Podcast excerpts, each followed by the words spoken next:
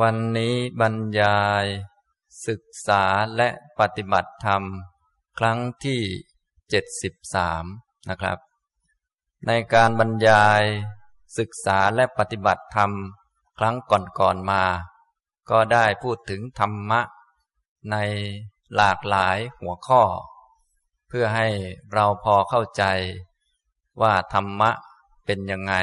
แล้วก็จะปฏิบัติยังไงบ้างนะ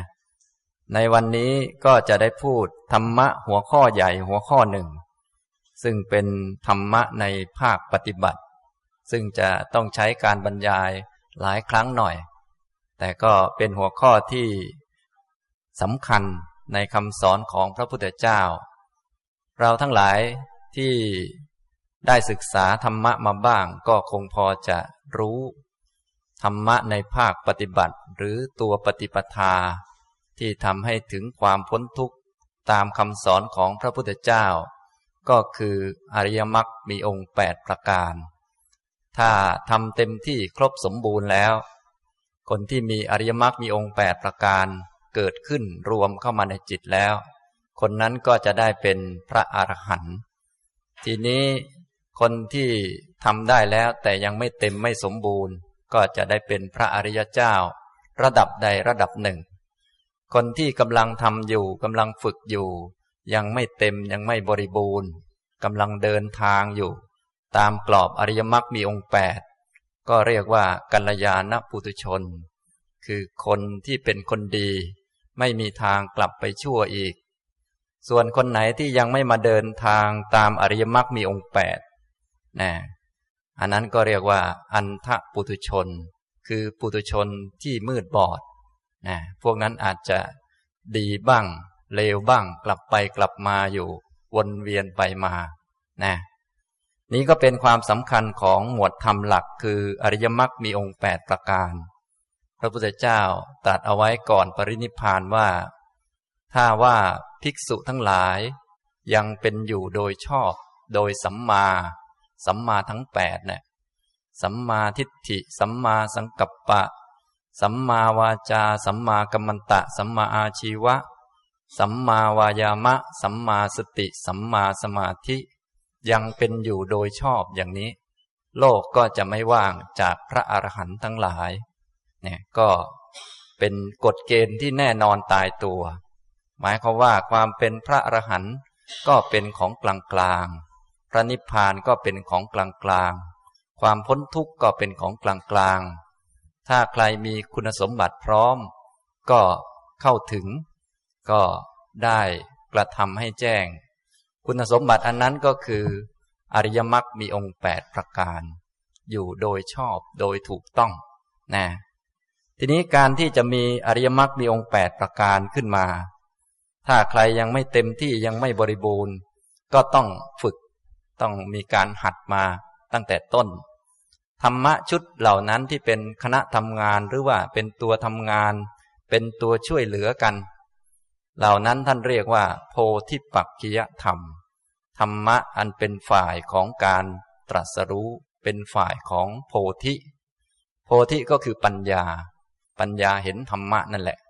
ธรรมะก็ได้พูดให้ท่านทั้งหลาย ฟังแล้วบ่อยๆ นะ ฟังจนบางคนอ้วนแล้ว นะ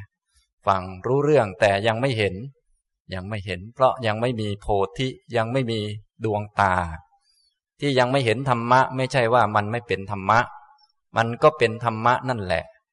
เพียงแต่เราไม่เห็นว่ามันเป็นธรรมะ เห็นว่าเป็นอย่างอื่นอยู่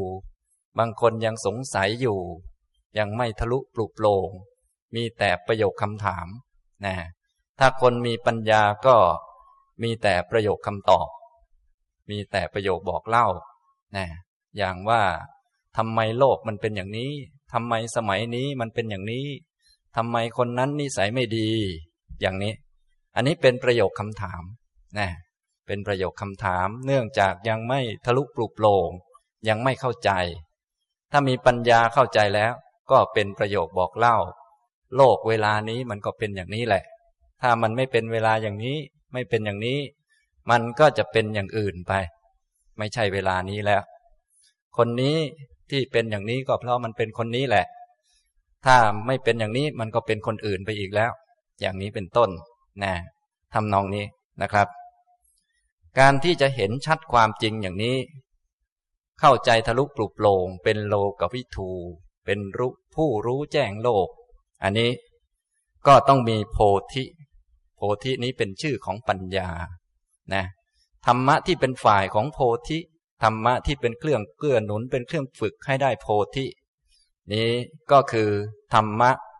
โพธิปักกิยธรรม ปักกิยะแปลว่าฝ่าย แปลว่ากลุ่ม แปลว่าข้าง คือธรรมะที่เป็นข้างโพธิ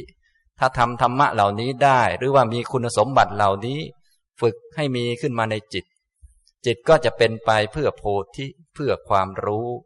ส่วนจะรู้มากจะรู้น้อยก็แล้วแต่ว่าได้ฝึกได้มากหรือน้อย ฝึกได้น้อย ปัญญาก็น้อย ฝึกได้มาก ปัญญาก็มาก ฝึกได้เต็มที่ปัญญาก็เต็มที่ อย่างนี้นะ จึงเรียกว่า โพธิปักจิยธรรม โพธิเป็นชื่อของปัญญา ความรู้แจ้ง รู้แจ้งแทงตลอด ถ้ามันรู้มันก็ไม่สงสัย ไม่งง ถ้ายังไม่รู้มันก็งงก็สงสัย พวกท่านไม่รู้ว่ายังสงสัยกี่เรื่อง สงสัยแม้กระทั่งว่า ผมมานั่งนี่ อาจารย์จะพูดเรื่องอะไร ก็สงสัยไปเรื่อยนะสงสัยคนโน้นสงสัยคนนี้นะตายไปแล้วจะไปเกิดที่ไหนก็ยังสงสัยอยู่ จนกระทั่งเรื่องเล็ก ๆ น้อยๆเราก็ยังสงสัยทำไมคนนี้มันคิดอย่างนี้ได้นะที่มันคิดอย่างนี้ได้ก็เพราะมันเป็นคนนี้นั่นแหละ ถ้ามันไม่เป็นคนนี้มันก็จะคิดอย่างอื่นไป อย่างนี้นะ ก็ยังมีข้อลังเลสงสัยอยู่มาก ธรรมะที่ช่วยให้มีปัญญา มีโพธิขึ้นมา เรียกว่า โพธิปักกิยธรรมนะโพธิเป็นชื่อของปัญญา ปักกิยะแปลว่า หมวดหรือฝ่ายหรือกลุ่ม ข้าง เป็นข้างนี้ เป็นข้างทางนี้ ถ้าอยากจะมีปัญญาอยากเป็นคนมีความรู้ ก็ต้องมาฝึกอันนี้ให้มีขึ้น ส่วนคำว่าธรรมะกล่าวถึงสิ่งที่ไม่มีเจ้าของ ไม่มีตัวไม่มีตน เป็นของกลางๆ อยากจะมีความรู้อยากจะมีปัญญา แต่ไม่มีธรรมะเหล่านี้มันก็ไม่มี เราฟังธรรมะไปเนี่ยฟังไปครั้งที่เจ็ดสิบสามแล้วครั้งนี้ ฟังมาเจ็ดสิบสองครั้งแล้ว ก็ฟังแต่เรื่องธรรมะนั่นแหละ แต่ว่าถ้าไม่มีปัญญามันก็ไม่เห็นนะ ไม่มีธรรมะเหล่านี้อยากจะมีปัญญา อยากจะเห็นมันก็ไม่เห็น เพราะสิ่งต่างๆ มันไม่ได้เป็นไปตามอยาก และไม่ได้เป็นไปตามคิด มันเป็นไปตามเหตุนะอย่างนี้ ถ้าเราอยากจะให้อะไรเกิดขึ้นเนี่ย ความอยากก็ต้องวางไว้ก่อน ต้องมาดูเหตุดูปัจจัย ว่าเหตุปัจจัยอะไรทำให้อันนี้อันนี้เกิดขึ้น ส่วนจะเอาอยากมาพูดเนี่ยใครก็พูดได้ทั้งนั้นแหละ ใครก็พูดได้ แต่เหตุปัจจัยนี่ไม่ใช่ใครก็พูดได้ ต้องเป็นคนมีเหตุผล เป็นคนมีสติมีปัญญา จึงจะพูดเรื่องเหตุเรื่องปัจจัย ส่วนความอยากก็มีกันทุกคน แต่บางคนมีความอยาก แล้วมีปัญญาเข้ามากำกับ บอกว่า เออ มันไม่ได้อย่างอยากนะ ต้องทำเหตุเอานะ อย่างนี้ บางคนอยากแต่ไม่มีปัญญา จนกระทั่งบ่นโน่นบ่นนี่ไปเรื่อย อันนี้ก็เป็นทุกข์ไป ทุกคนก็มีความเห็นทั้งนั้นแหละ มีความคิดว่าตัวเองถูกทั้งนั้นแหละ ว่าที่เราเห็นนี่มันน่าจะถูก ใครก็เห็นอย่างนี้ทั้งนั้น แต่คนที่มีปัญญาเขาก็รู้ว่า เออ ที่เราคิดว่าถูกนี้ อาจจะถูกก็ได้ หรืออาจจะผิดก็ได้ อันที่เราคิดว่าผิดนั้น อาจจะถูกก็ได้ อาจจะผิดก็ได้ มันไม่แน่ไม่นอน อย่างนี้คนมีปัญญาเขาก็มีความรู้เข้ามากำกับ แน่นอนความคิดความเห็นเนี่ย ทุกคนก็มีทั้งนั้น แต่คนไม่มีปัญญา ถ้าเขาคิดว่าอันนี้ถูก เขาก็นึกว่าจะถูกอย่างเดียว ซึ่งมันเป็นไปไม่ได้นะเพราะสิ่งต่างๆ มันเป็นของไม่แน่ไม่นอน ถึงแม้มันจะถูกตอนนี้ พอเวลาผ่านไป มันก็ผิดอีกแล้ว ถึงแม้มันจะผิดวันนี้ เวลาผ่านไปมันเปลี่ยนแปลง มันก็อาจจะถูกอีกก็ได้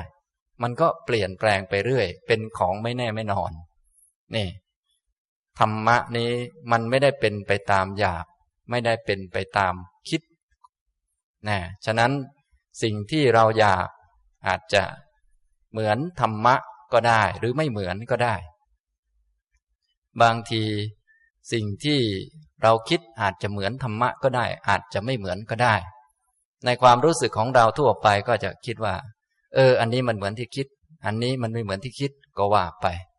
แต่แท้ที่จริงแล้วธรรมะมันก็เป็นอย่างนั้นของมันตั้งนานแล้ว บางครั้งเราคิดเหมือนที่มันเป็น บางครั้งเราคิดไม่เหมือนที่มันเป็น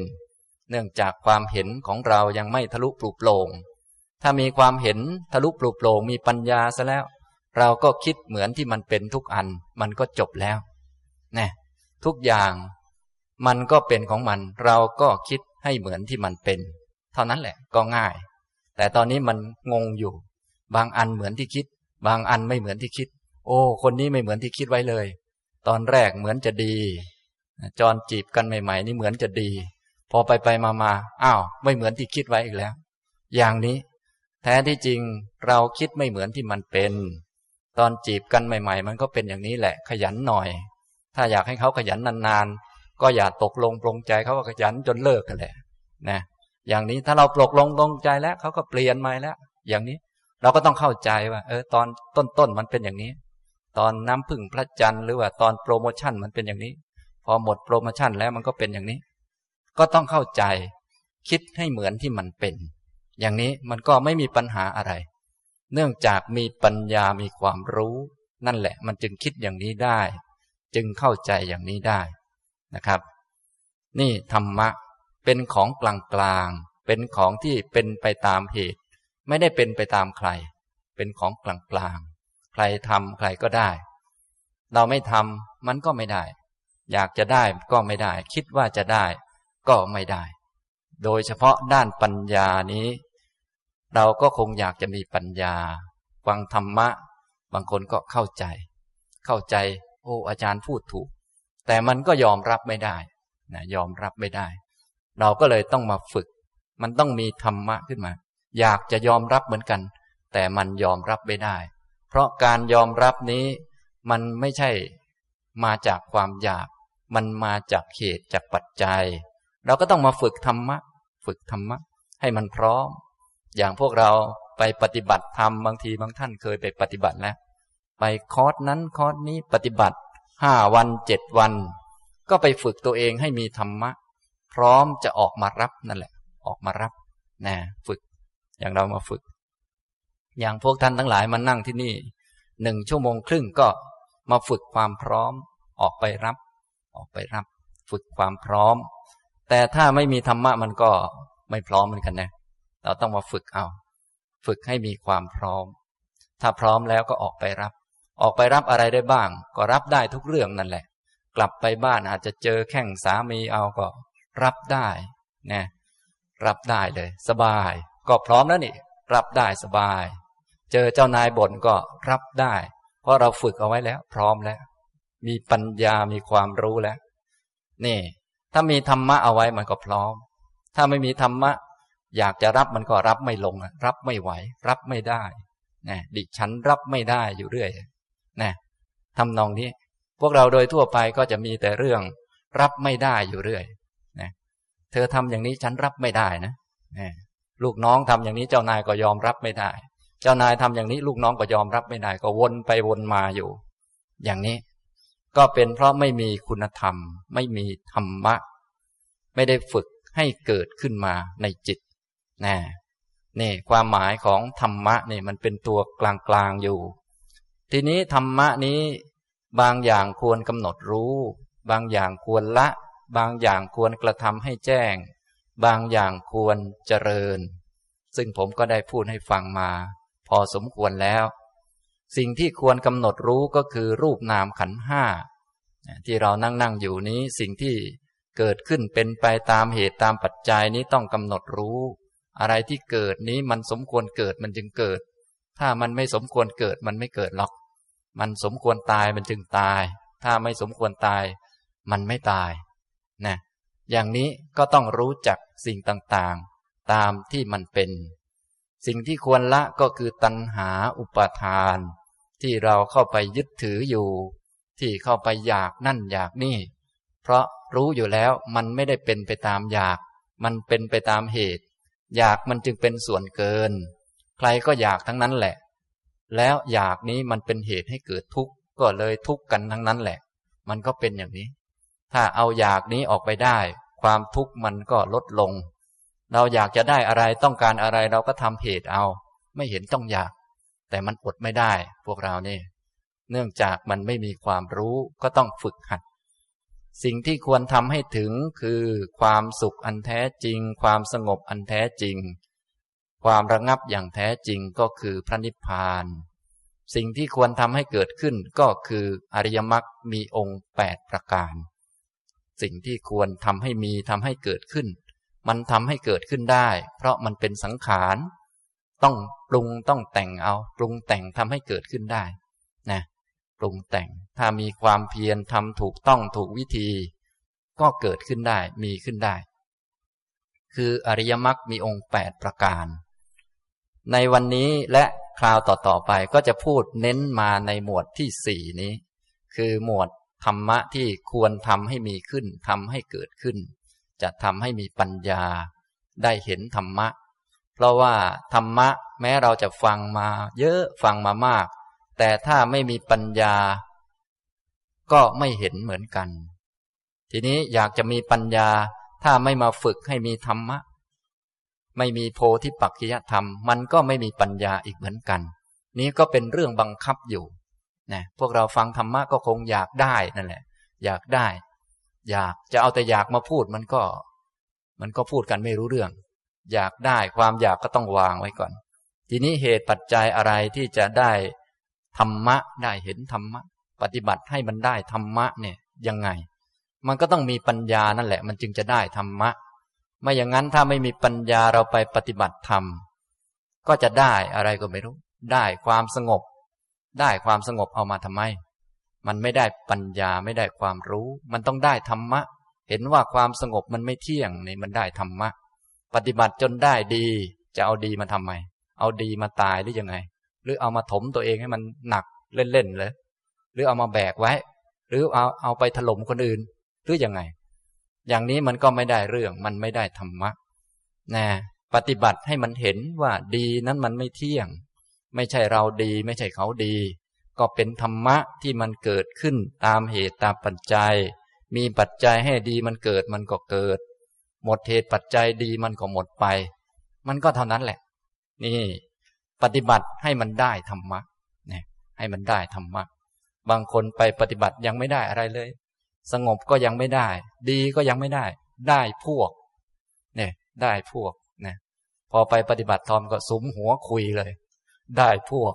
โน่นไปตั้งกวนการเมืองอยู่ในสำนักปฏิบัติโน่นอย่างนี้เป็นต้น นี้ก็ยิ่งไม่ได้เรื่องใหญ่นะทำนองนี้ ได้กลุ่มได้พวกอะไรไปอีก ได้นั่นได้นี่ แต่ไม่ได้ธรรมะเนี่ยมาที่นี่ก็เหมือนกัน ต้องให้ได้ธรรมะนะต้องให้ได้ ทีนี้จะได้ธรรมะเนี่ยมันต้องมีปัญญา จึงจะได้ไป จึงจะเห็นจึงจะมองถูกต้อง ทีนี้จะมีปัญญาก็ต้องมาฝึกเอา ต้องมาฝึก ฝึกธรรมะฝ่ายโพธิเนี่ยฝ่ายโพธิ ฝ่ายปัญญา คือโพธิปักขิยธรรมนะครับ โพธิปักขิยธรรมนั้นมีเจ็ดหมวดสามสิบเจ็ดประการ ต้องฝึกให้ครบจึงจะได้ปัญญา บางคนโอ้แค่ฟังจำนวนแล้ว ชักจะถอดใจแล้ว นึกว่าจะง่ายๆซะแล้วนะถ้ามันง่ายอย่างนั้นก็มันก็ไม่ยากสิ ถ้ามันง่ายมันก็ไม่ยาก ให้มันยากเลยมันดี จะได้เป็นการสรรเสริญคุณของพระพุทธเจ้า มันยาก อันยากๆเรามาทำนี่มันดี อันง่าย ๆ ปล่อยคนอื่นเขาทาไปเถอะ ง่าย ๆ ใครก็ทำเป็นหรอกด่าชาวบ้านเนี่ย คนด่ามาก็โกรธเนี่ยใครก็ทำเป็น ส่วนอันยากๆเนี่ยนี่อันยากๆเนี่ยทำมันสนุกดี คนด่ามาก็ขอบคุณเขาเนี่ยมันทำยากไหมครับอันนี้ นี่มันดี อันนี้มันดี เนี่ยดีกว่าไปด่าเขา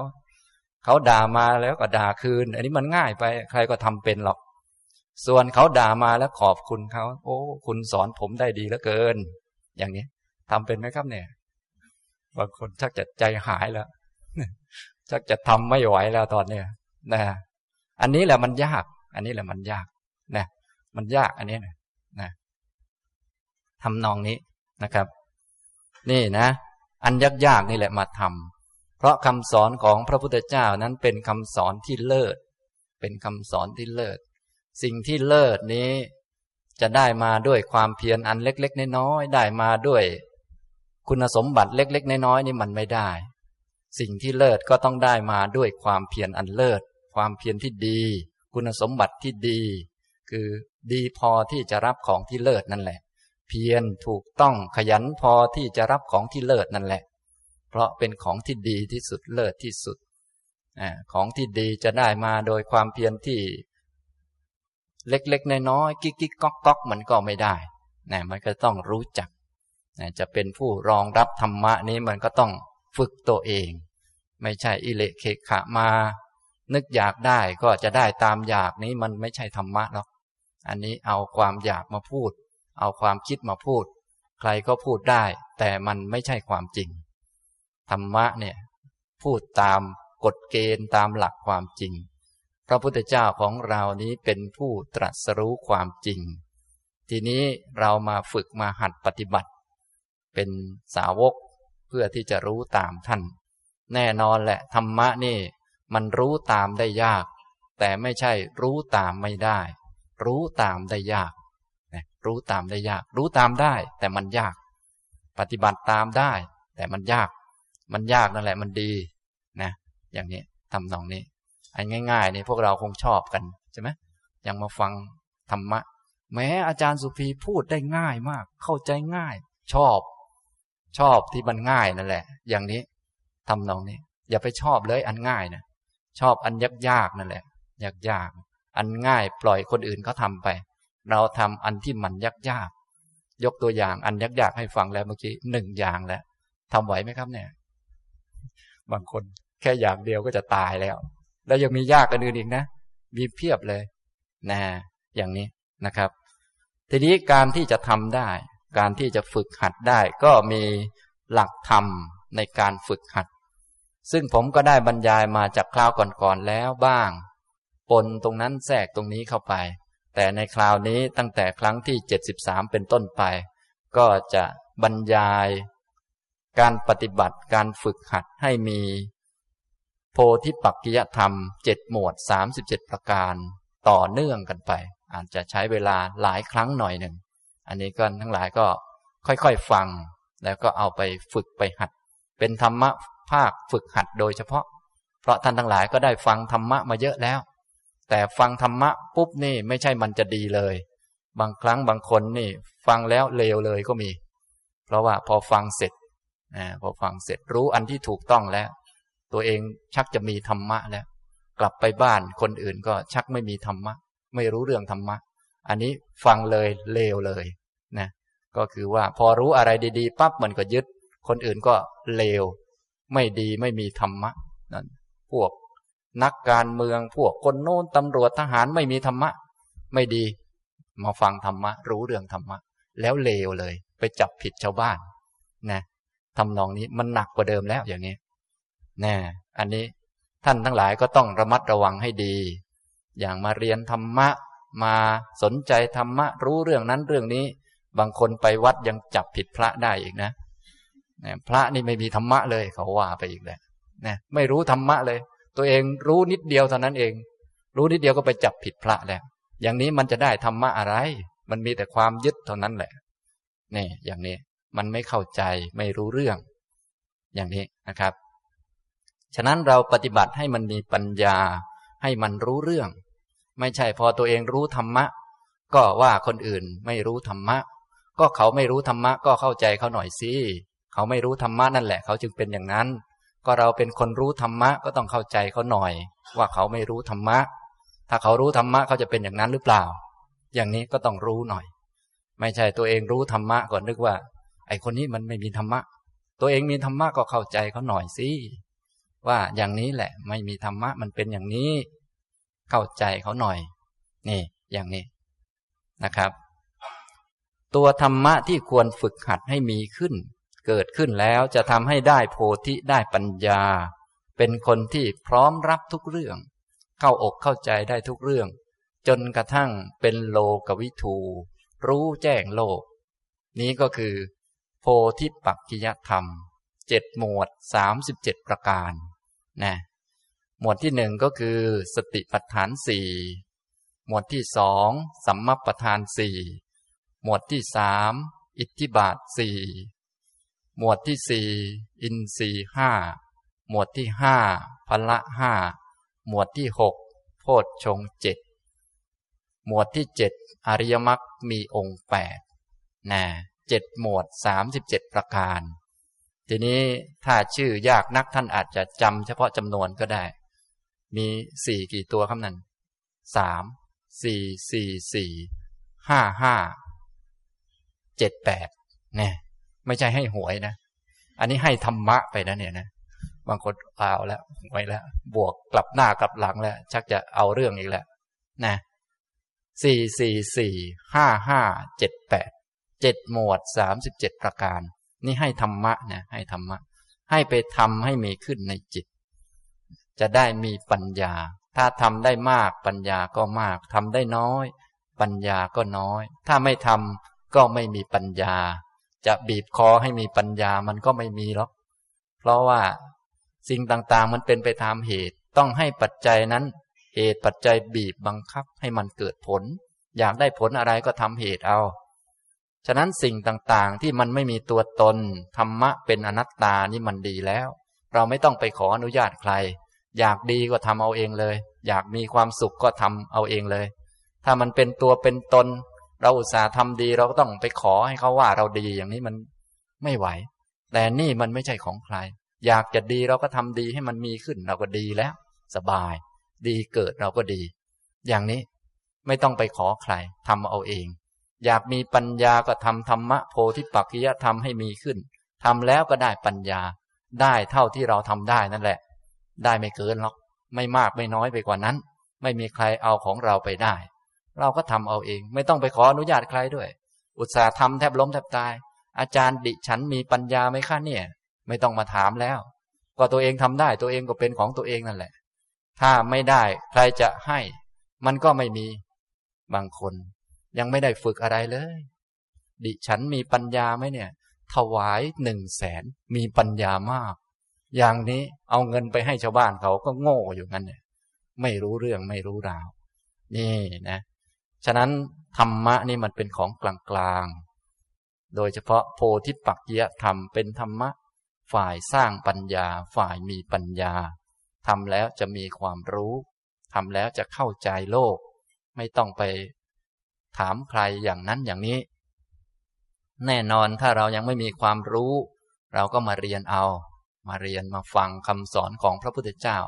ท่านว่าธรรมะหมวดนี้นะ เป็นทางให้เกิดปัญญาเกิดความรู้ เราฟังธรรมะหลาย ๆ ท่านคงฟังมาแล้ว เรื่องกรรมและผลของกรรม เรื่องบุญเรื่องบาปฟังแล้วก็ กระดิกบ้างไม่กระดิกบ้าง แต่มันไม่ชัดทำไมมันไม่ชัด ก็เพราะยังไม่มีปัญญาพอยังไม่มีปัญญาก็ต้องอาศัยเชื่อเอา ถ้าเชื่ออาจารย์ อาจารย์บอกก็เชื่อไป ถ้าเชื่อพระพุทธเจ้า พระพุทธเจ้าบอกก็เชื่อไป อันนี้ก็ดีแล้ว ถ้าเชื่อคนถูกมันก็ดีไป อย่างพวกเราเชื่อพระพุทธเจ้าคงจะดีแล้ว อันนี้แน่นอนแล้ว แต่ทีนี้ธรรมะหมวดนี้ไม่ใช่แค่เรื่องความเชื่อ แต่เป็นวิธีเป็นกระบวนการฝึก เป็นธรรมะหมวดที่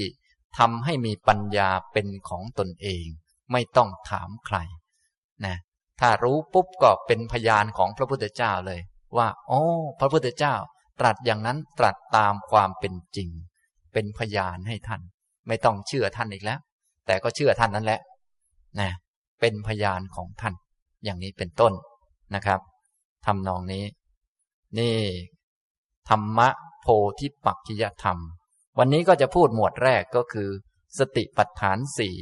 โดยจะพูดไปตาม พระสูตรพระสูตรหนึ่งเป็นพระสูตรขนาดยาว จะพูดไปเรื่อยๆ เป็นหลักปฏิบัติ ซึ่งถ้าท่านไหนเข้าใจ หลักสติปัฏฐานทั้งสี่ดีแล้ว ก็จะชื่อว่าได้ต้นทางและปฏิบัติถูก ทำเป็นสติปัญญาก็จะเพิ่มขึ้นไปตามลำดับ เราก็ศึกษาหมวดอื่น ๆ แล้วก็ฝึกทำไป ให้มันมีเพิ่มขึ้นมากขึ้นนะแต่ถ้าใครยังทำหมวดนี้ไม่เป็นก็ ก็อย่างนี้ยังเหมือนเดิม ยังวนเวียนอยู่เหมือนเดิม แต่ถ้าทำหมวดนี้เป็นแล้วต่อไปก็จะมีความเข้าใจชัดขึ้น ชัดขึ้นทุกวันทุกวัน สามารถที่จะบอกตนเองได้เตือนตนเองเป็น สามารถที่จะมีคนบอกคนเตือนเราอยู่เสมอ เตือนเราได้ ว่าอันนี้ไม่ควรทำนะ อันนี้ควรทำนะ เวลานี้ควรทำอันนี้นะ เวลานี้ไม่ควรทำอันนี้นะ มีคนบอกอยู่เสมอ พวกท่านมีคนบอกอยู่เสมอไหมครับ ส่วนใหญ่ไม่ค่อยมี พอไม่ค่อยมีก็ต้องไป ที่วัดไปให้หลวงพ่อบอก อันนี้ไม่ควรทำนะบ่นลูกไม่ควรบ่นนะเนี่ยต้องให้พระบอกนะ ตัวเองบอกตัวเองก็ไม่ได้ ต้องให้พระมาบอกให้ บอกแล้วไม่ยอมทำด้วยก็มี เนี่ยไปขอไปงั้นแหละขอให้บอก แต่ว่าไม่ยอมทำนะแต่การฝึกถ้าฝึกตามหลักสติปัฏฐานได้ ฝึกตามหลักโพธิปัจจยธรรมได้ ต่อไปเราจะสามารถบอกตนได้ด้วยตนเอง คนบอกจะมีอยู่เสมอ ก็คือตัวเราเองนี่แหละ สติปัญญานี่แหละ จะเป็นคนบอก ถึงแม้จะมีกิเลสเกิดขึ้น มีความคิดไม่ดีเกิดขึ้น อยากจะว่าคนนั้นคนนี้วิจารณ์คนนั้นคนนี้ ก็บอกได้ ว่า เออ นี่ไม่ควรนะ นี่ไม่ควรทำนะ ตื่นนอนเช้าเช้าขี้เกียจลุก ก็มีคนบอกว่า ลุกมาเถอะ ลุกมานะขี้เกียจไปทำไมลุกมาเนี่ยมันก็จะมีคนบอก พวกท่านมีคนบอกไหมครับ บางคนมีแต่คนบอกให้นอนต่อนี่อย่างนี้ นาฬิกาปลุกแล้วปลุกอีก ไม่มีคนบอกให้ลุกเลย มีแต่คนบอกให้นอนต่ออยู่นั่นแหละนอนต่อไปหน่อย นอนต่อไปหน่อยอีกสิบนาทีไม่เป็นไรทันทันทันอย่างนี้ตลอดแหละ อันนี้มีแต่คนบอกเร็วๆอย่างนั้นไม่รู้เรื่องเลย ไม่มีคนบอกฝ่ายดีบ้างเลยนะที่เรามาฝึกหัด ก็เพื่อให้มีสติปัญญาเป็นคนบอกฝ่ายดี ของไม่ดีไม่ควรทำของดีต้องรีบทำ นะอย่างนี้มีคนคอยบอกคอยเตือน เพราะเราทั้งหลายนี้มาเกิดในเมืองพุทธเกิดมาเจอคำสอนของพระพุทธเจ้า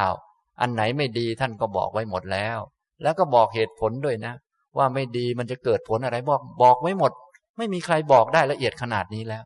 บอกขนาดนี้เรายังไม่ยอมละ คิดดูก็แล้วกัน พอไม่ยอมละ มันก็มีโทษกับเราเองนั่นแหละ บางทีจะไปโกรธท่านซะอีก เรายังรักชั่วอยู่ท่านบอกให้ละชั่วก็โกรธท่านอีก อย่างนี้ก็มีปัญหามาก ของดีท่านก็บอกเอาไว้แล้ว บอกไว้ แล้วก็ถ้าทำดีเนี่ย จะมีผลยังไงบ้าง จะได้รับประโยชน์อะไรยังไงไม่บอกไม่หมดนะแต่ว่าบางคนก็ยังไม่ยอมทำนี่อย่างนี้นะครับ ฉะนั้นวันนี้ก็จะพูดให้ฟังหมวดแรกก่อนนะพูดไปตามลำดับของ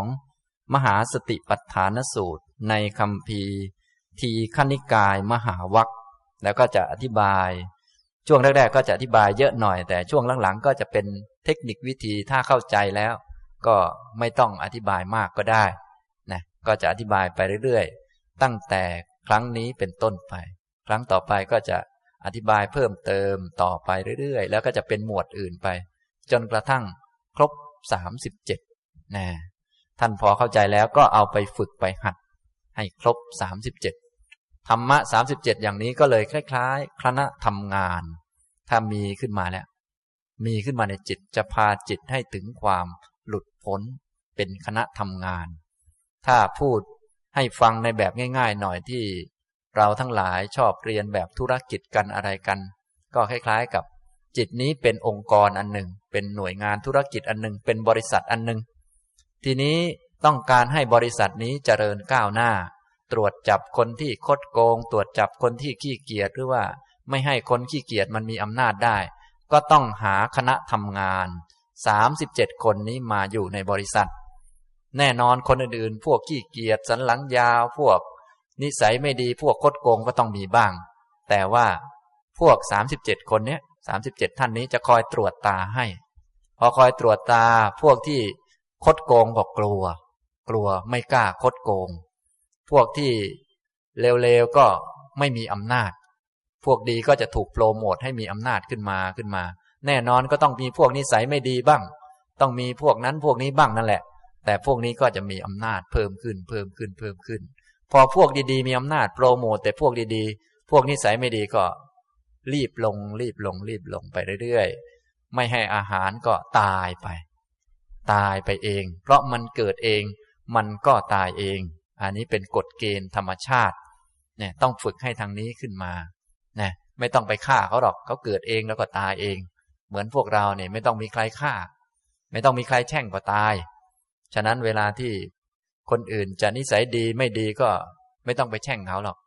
ไอ้หมอนี่มันสมควรตายแล้ว ไอ้เราก็สมควรตายเหมือนกันแหละ ขอให้มันตาย ไม่ต้องขอมันตายอยู่แล้ว รวมทั้งเราผู้ขอให้เขาตายก็ตายเหมือนกันนี่แหละ ฉะนั้นมันเป็นธรรมดาอย่างนี้ ธรรมะก็เหมือนกัน ธรรมะก็เหมือนกัน มันเกิดเมื่อมีเหตุ หมดเหตุมันก็ดับ ทีนี้ถ้าไม่ให้อาหารมันฝ่ายไม่ดี มันก็ไม่เกิดอีกก็จบไปนะก็ให้อาหารฝ่ายดี ให้อาหารฝ่าย โพธิปักกิยธรรม ทีนี้ถ้ายังมีอันไม่ดีอยู่บ้าง ก็หาพวกนี้มาคอยสอดส่องดูแล มากำกับ วางกรอบไว้ อย่าให้พวกไม่ดีมันมีอำนาจมาก หรือถ้ามันไหม้ก็ให้มันไหม้ในกรอบอย่าให้มันเผาจนกระทั่งไหม้ตัวเองหรือไหม้ชาวบ้านเขา อย่างนี้นะทำนองนี้นะครับ จะอ่านมหาสติปัฏฐานให้ฟังก่อน อ่านเฉพาะช่วงอุดเทศให้ฟัง แล้วก็ขยายความเล็กๆ น้อยๆ เท่าที่เวลาจะมี เป็นโพธิปักขิยธรรมหมวดที่หนึ่ง ในทีขณิกายมหาวัค มหาสติปัฏฐานสูตร ข้อ 372 ข้าพเจ้าได้สดับมาอย่างนี้ สมัยหนึ่ง พระผู้มีพระภาคประทับอยู่ ณนิคมของชาวกุรุ ชื่อกัมมาสัทธรรมะแคว้นกุรุ ณที่นั้นแล พระผู้มีพระภาครับสั่งเรียกภิกษุทั้งหลายมา ตรัสว่า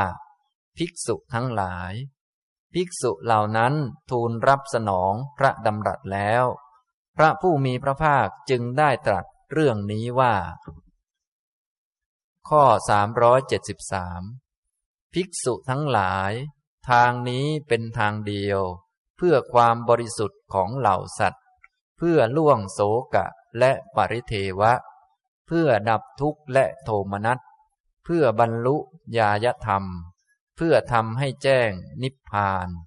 ทางนี้คือสติปัฏฐานสี่ประการ สติปัฏฐานสี่ประการอะไรบ้าง คือ ภิกษุในธรรมวินัยนี้ พิจารณาเห็นกายในกายอยู่ มีความเพียร มีสัมปชัญญะ มีสติกำจัดอภิชาและโทมนัสในโลกได้ พิจารณาเห็นเวทนา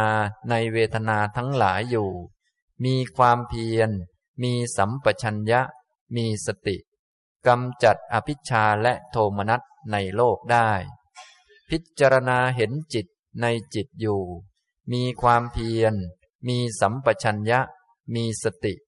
กำจัดอภิชาและโทมนัสในโลกได้ พิจารณาเห็นธรรมในธรรมทั้งหลายอยู่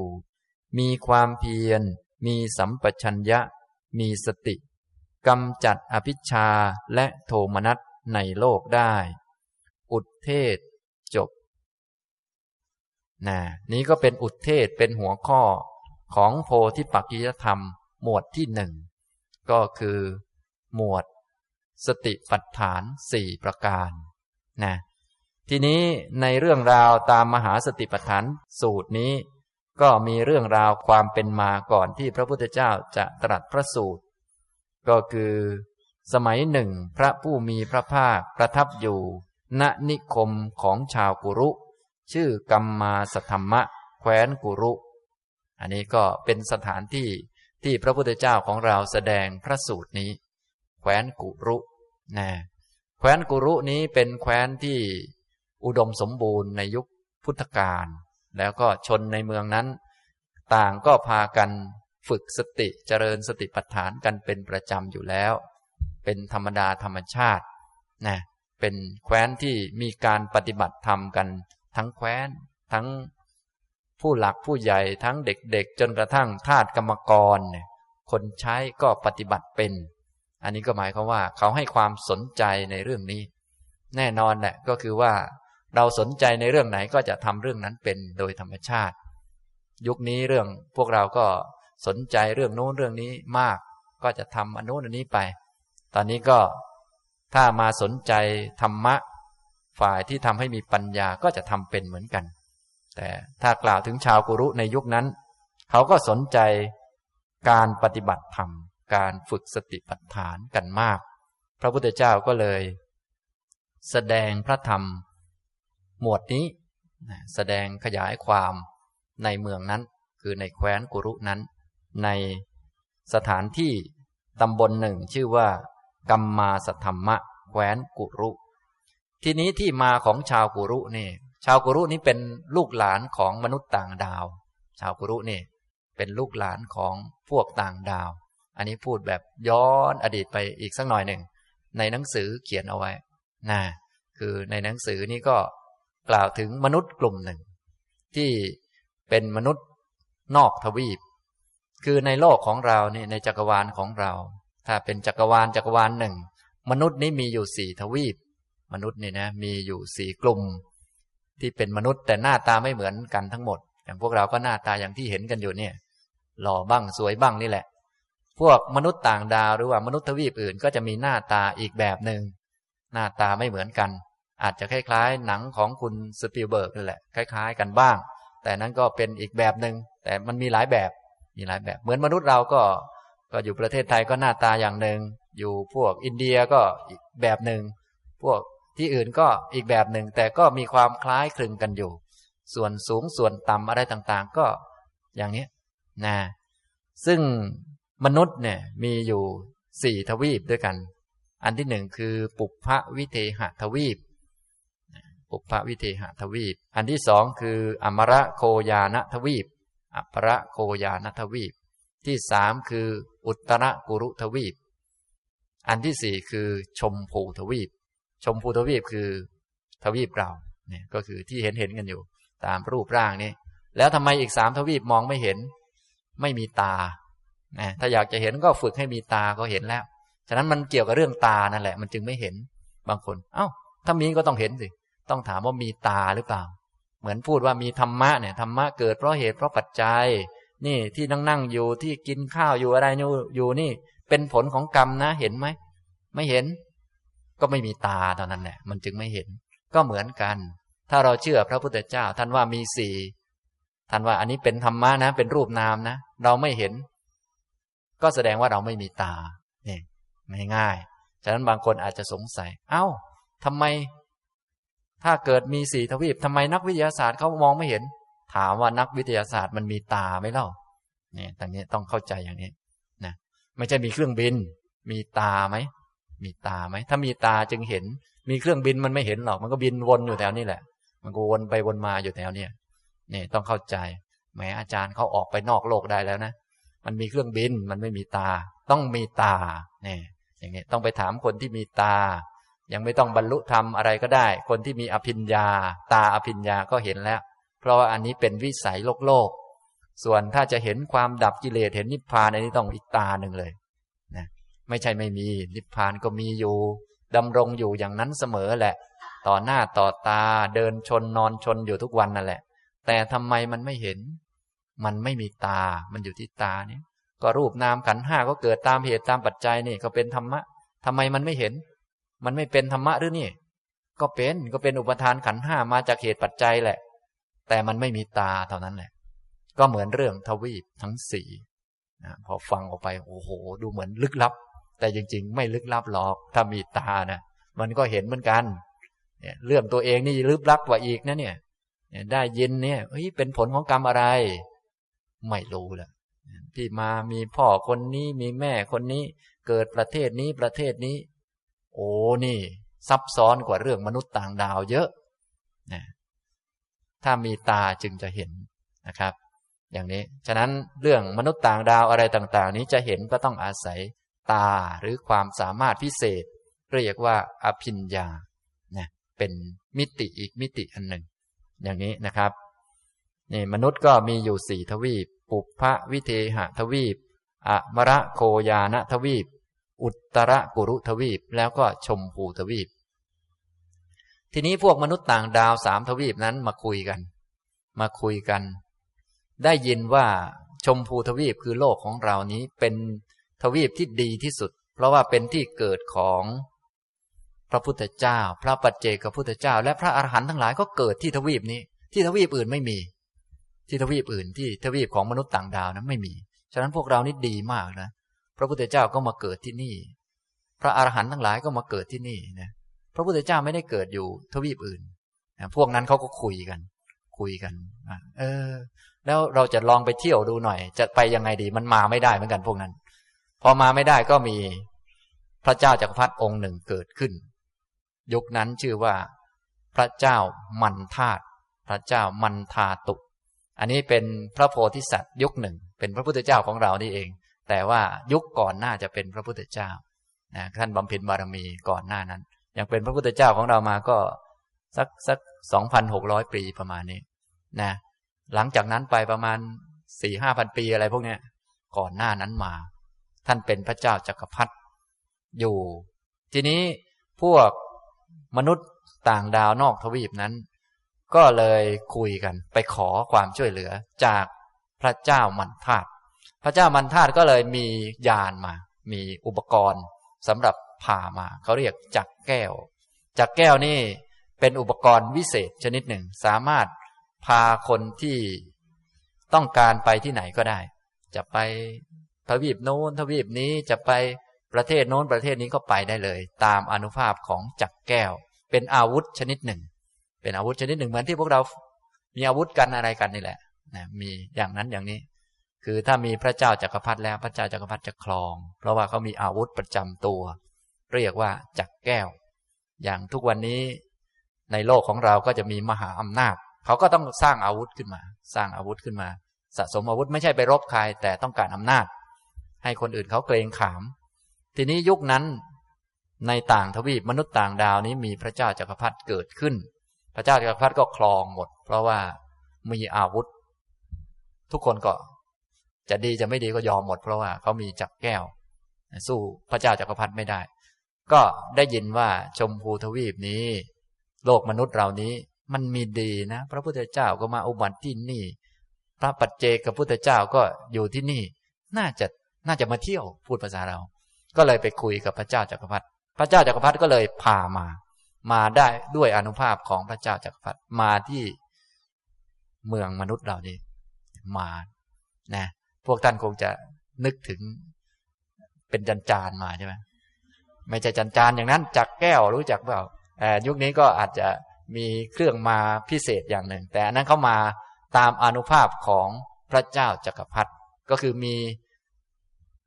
อุปกรณ์ส่งมานั่นแหละมีอุปกรณ์มีอุปกรณ์ส่งมา คือ อันนั้น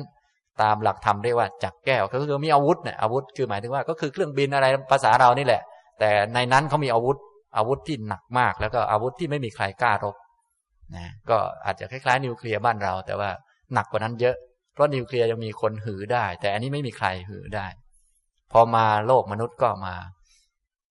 ตั้งรกรากอยู่ที่เมืองมนุษย์ ทีนี้ก็รอพระเจ้าจักรพรรดิพระเจ้าจักรพรรดิก็มาเมืองมนุษย์แล้วก็ เอ๊ก็ อยู่เมืองมนุษย์เอ๊ก็ถาม มีที่อื่นที่ที่น่าอยู่กับเมืองมนุษย์ไหมก็ก็พวก สามทวีปที่มาด้วยก็ก็มาอยู่เมืองมนุษย์แล้ว ทีนี้พระเจ้าจักรพรรดิจะไปต่อ จะไปต่อนะจะไปต่อ พระเจ้าจักรพรรดิก็ถามว่านอกจากเมืองมนุษย์แล้วมีที่อื่นที่น่าพอใจอีกไหม ก็ไปสวรรค์ชั้นจาตุ่มไปดู พอไปดูก็มีอาวุธเนี่ยมีจักแก้วจักแก้วก็พาไป พาไป พอพวก ท้าจาตุมมหาราชเห็นพระเจ้าจักรพรรดิมีจักแก้วมาด้วยก็ยอมแพ้ ยอมแพ้ก็มอบทรัพย์สมบัติให้ให้ครอง ท่านก็ดูแลคลองไปได้สักไม่กี่วันก็เบื่อ เบื่อก็เลยมีที่อื่นที่สวยกว่านี้ไหมดูดีกว่านี้ไหมก็บอก โน่น ดาวดึงเท้าสกกะโน่น ท่านก็ขึ้นไปดาวดึง พอขึ้นไปดาวดึงเท้าสกกะก็ยอมเหมือนกัน ยอมไม่กล้ารบ ยอม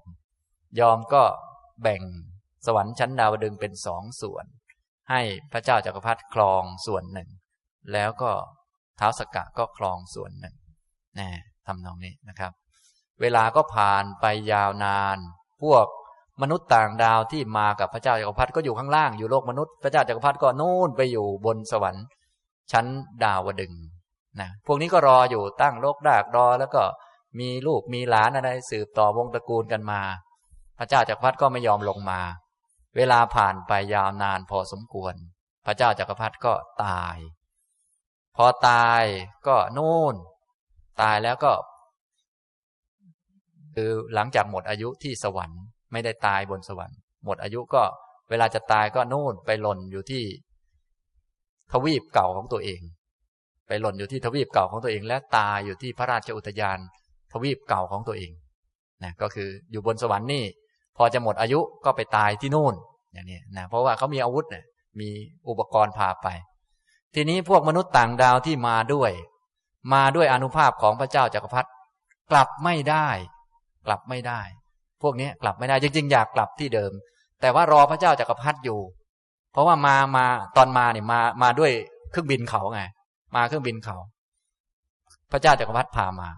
แต่ทีนี้ตอนไปไปคนเดียว พวกนี้คือคือไปคนเดียวนี่ไปตายไปไม่ไม่สบายแล้ว จะตายไปตายบ้านเดิม พวกนี้ก็เลยไม่มีทางกลับ เลยไม่รู้จะทำยังไง ก็เลยตั้งรกรากอยู่ชมพูทวีปนะพวกมนุษย์ต่างดาวที่มาจากอุตรกุรุทวีปมาตั้งรกรากอยู่ ที่นั้นก็เลยเรียกชื่อว่า กุรุกุรุรัตแคว้นของชาวกุรุ เป็นลูกหลานของชาวกุรุ อาจจะพวก มาจากอุตรกุรุทวีปนี้ไม่เยอะหรอกแต่ว่า เพียงเขาให้เกียรติตั้งชื่อ เหมือนที่พวกเรามีใครมีความสำคัญหรือแปลกๆทำอะไรสำคัญหน่อยแถวๆนั้นเขาก็ตั้งชื่อถนนให้ว่า ถนนคนนั้น เมืองเมืองเนี้ยเป็นที่อยู่ของชาวกุรุอาจจะมาด้วยไม่มาก แต่พอมาตั้งรกรากอยู่ คนแถวนั้นเขาก็อาเรียกชื่อแถวนั้นว่าอ้าวกุรุนะ เพราะว่าแปลกนะ มนุษย์ต่างดาวถ้ามาที่เราเราก็คงให้เกียรติเขาเหมือนกันนะนะอย่างเนี้ยนะครับ ก็เลยเรียกว่ากุรุก็เรียกต่อกันมาเรื่อยๆ จนถึงยุคพุทธกาลนะเป็นไงดีครับนะมันสนุกตรงนี้แหละ ส่วนธรรมะยังไม่ได้อะไรเลย สนุกตรงมนุษย์ต่างดาวนี่แหละ ว่าไปแล้วคือทุกคนก็ตายหมด ไม่ว่ามนุษย์ต่างดาวหรือเรา ก็ท้ายที่สุดก็ตายเหมือนกัน พระเจ้าจากรพัดมีอนุภาพมาก พาพักพวกมาเที่ยว ตัวเองก็ไปเที่ยว จนทุกคนยอมหมดท้ายที่สุด ก็ตายเหมือนเดิม พวกนี้มากับเขาไม่มีอุปกรณ์กลับ ก็เลยต้องมาตั้งรกรากอยู่ชมพูทวีปเรา ฉะนั้นถ้าอยากเห็นมนุษย์ต่างดาวก็คงผสมพันธุ์กันไปเปลี่ยนกันไปเยอะแล้ว อันนี้ก็เป็นเรื่องธรรมดานะครับนะฉะนั้นโลกมนุษย์เราก็เป็นที่รวมของมนุษย์ต่างดาวอื่น ๆ ตามสมควรก็คงปรับเปลี่ยนไปบ้าง หน้าตาก็คงแปลกไปบ้าง ก็ว่ากันไปนะอย่างนี้นะครับ อันนี้เป็นที่มาของแคว้นกุรุ ก่อนหน้าที่จะพระพุทธเจ้าอุบัติขึ้น ก็มีเรื่องเป็นมา นี่กำลังบอกว่าชื่อกุรุมาได้ยังไงนะทีนี้ก็ผสมกันเรียบร้อย ในยุคที่พระพุทธเจ้าอุบัติขึ้น พระภิกษุทั้งหลายก็ประกาศศาสนาไปที่แคว้นนี้ แคว้นนี้ก็สนใจรับสติปัฏฐานเป็นต้นธรรมะเป็นข้อปฏิบัติต่างๆ ก็พากันปฏิบัติดีปฏิบัติชอบ แล้ว พอถึงเวลาเหมาะสมก็นิมนต์พระพุทธเจ้ามา พระพุทธเจ้าเสด็จมาก็แสดงมหาสติปัฏฐานสูตรที่นี่อย่างนี้นะครับ นี่เรื่องกล่าวถึงสถานที่ก่อน พอกล่าวถึงสถานที่แล้ว พระพุทธเจ้าก็ตรัสรับสั่งเรียกภิกษุทั้งหลายมาตรัสว่า ภิกษุทั้งหลาย ภิกษุเหล่านั้น ทูลรับสนองพระดำรัสแล้ว พระผู้มีพระภาคจึงได้ตรัส มหาสติปัฏฐานสูตรนี้ที่จะเล่าต่อไปนะคนที่นั่งฟังอยู่มีทั้งภิกษุ ภิกษุณี อุบาสกอุบาสิกา แต่เวลาพระพุทธเจ้าตรัสเรียกตรัสว่าภิกขเว แปลว่าดูก่อนภิกษุทั้งหลาย เพราะคำว่าภิกษุทั้งหลายนี่เป็นคำกลางๆ เวลาพูดตามหลักธรรมนี่จะเป็นคำกลางๆ ถ้าพูดตามวินัย อันนี้ถ้าพูดตามวินัย อันนั้นจะหมายถึงพระภิกษุที่ห่มผ้าเหลืองหรือผ้าสีกลัก อันนั้นตามวินัย แต่ถ้าพูดตามหลักธรรมกลางๆ เช่นพระสูตรเป็นต้น อันนี้จะหมายถึงทุกคนอย่างพวกท่านทั้งหลาย ก็เป็นภิกษุนะเพื่อเป็นเครื่องกระตุ้นเตือนจิตใจว่า คนที่มาปฏิบัติธรรมสนใจธรรมะของพระพุทธเจ้านี้ เป็นผู้ที่เห็นโทษภัยของวัฏฏสงสาร เป็นผู้ที่เห็นโทษภัยของข้าศึกคือกิเลสพวกเรานี้มีข้าศึกอยู่ แต่ข้าศึกเราไม่ใช่สามีเรา ไม่ใช่ลูกเรา ไม่ใช่เจ้ากรรมนายเวรไม่ใช่อาจารย์ ไม่ใช่คนโน้น ไม่ใช่คนนี้ ไม่ใช่รถคันข้างหน้า หรือไม่ใช่รถคันข้างๆแต่เป็นกิเลสนะคนที่เห็นโทษภัยของกิเลสเห็นโทษภัยของการที่ต้องวนเวียนทำตามกิเลสเสร็จแล้วก็เวียนเกิดเวียนตาย กิเลสพาไปทำนั่นทำนี่ แล้วก็ดูเหมือนได้นั่นได้นี่ เสร็จแล้วก็ไม่ได้ ก็ได้มาก็เท่ากับไม่ได้เลย เกิดก็เท่ากับไม่เกิด เพราะแต่เดิมก็ไม่มีเราอยู่ในโลกนี้ ไม่มีอยู่ มีเมื่อเกิดขึ้น เกิดแล้วพอหมดเหตุหมดปัจจัยก็หายไป ก็เหมือนเท่ากับไม่ได้เกิดนั่นแหละ แต่มันเกิดมาเนี่ย เกิดมา แล้วก็หายไป แต่เดิมไม่เคยมี ก็มามีขึ้น มีแล้วพอหมดเหตุมันก็หายไป มันก็เท่ากับไม่มีแหละ ได้โน่นได้นี่มาซะเยอะเลย บริหารแทบล้มแทบตาย เสร็จแล้วพอหมดเหตุก็หายไป ก็ค่าก็เท่ากับไม่ได้แล้วอย่างนี้ เหมือนพวกเราเกิดมา ตายหลายเที่ยวแล้ว มีค่าเท่ากับ เท่ากับนั่นแหละเท่ากับนั่นแหละนะเท่ากับทุกนั่นแหละมีค่าเท่านั้นแหละมีค่าเท่าเกิดเป็นทุกข์ตายเป็นทุกข์นั่นแหละมีค่าเท่านั้นแหละไม่ได้มีค่าเป็นอย่างอื่นเลย แต่ว่ากิเลสมันก็รอหลอกให้ทำอย่างนี้อย่างนี้วนเวียน คนที่เห็นโทษของกิเลสเห็นโทษแล้ว โอ้โห ถ้าละมันไม่ได้นี่นะมันเป็นศัตรูตัวร้ายกาจแน่เป็นศัตรูแล้วอยู่ใกล้เราด้วย แล้วถ้าไม่มีสติปัญญาพอที่จะเป็นตำรวจคอยเช็คว่าตัวไหนเป็นศัตรู คอยจับมันนี่มันก็เสร็จมันตลอดอย่างนี้ นี่ คนที่เห็นโทษภัยของอันนี้เห็นว่าการเวียนว่ายตายเกิดมันเป็นทุกข์ท่านเรียกว่าภิกษุทั้งหลาย แปลว่า ผู้เห็นภัยของวัฏฏะเห็นภัยของการวนเวียน เห็นภัยของการทำตามกิเลส ซ้ำซ้ำซากซากพวกกิเลสตัณหาอุปาทานนี้มันทำให้เกิดในภพใหม่ ซ้ำแล้วซ้ำเล่าไม่ยอมหยุด อยากได้นั่นได้นี่ ได้มาแล้วก็มีค่าเท่ากับไม่ได้นั่นแหละ เพราะว่าได้มาแล้วหมดเหตุมันก็ไปอยู่ดี ก็ค่าเท่าเดิมจะบอกว่ามันเป็นอะไรมันก็เป็นทุกข์ทุกเกิดทุกดับนั่นเอง คนที่เห็นโทษภัยของอันนี้ท่านเรียกว่าเป็นภิกษุ นะอันนี้ให้เราเข้าใจอย่างนี้ แม้แต่ธรรมจักกับปวัตนสูตรสูตรแรกนี้นะพระสูตรแรกนี่ท่านปัญจวัคคีย์ยังไม่บวชพระเลยนะก็ดูก่อนภิกษุทั้งหลายเหมือนกันอย่างนี้นะไปเทศบนเทวดา เทวดาไม่มีพระสักองค์ ดูก่อนภิกษุทั้งหลายเหมือนกัน บางคนอ่านแล้วอาจจะงงมีพระอยู่ด้วยหรือเปล่า ไม่ใช่นะอันนี้เป็นคำกลางๆคำว่าพิกเวเนี่ยเป็นคำกลางๆ ถ้ากล่าวถึงธรรมเทศนาหรือว่าคำสอนเนี่ยคือผู้ที่เห็นโทษภัยของวัฏฏะหมายความว่าผู้ที่มาศึกษาคำสอนของพระพุทธเจ้านี้ จะต้องเห็นโทษภัยของวัฏฏะจึงจะเข้าใจคำสอนถูก ถ้าไม่เห็นโทษภัยของวัฏฏะก็จะเข้าใจคำสอนไม่ถูก เช่นว่าอามาปฏิบัติธรรม มาปฏิบัติธรรมะ เพื่อจะได้เจอแต่เรื่องดีๆ เพื่อที่จะหมดทุกข์หมดโศกหมดโรคหมดภัย บางคนก็มาปฏิบัติธรรมเพื่อ เพื่อว่า เออ จะได้หาสามีให้ได้สักคนหนึ่ง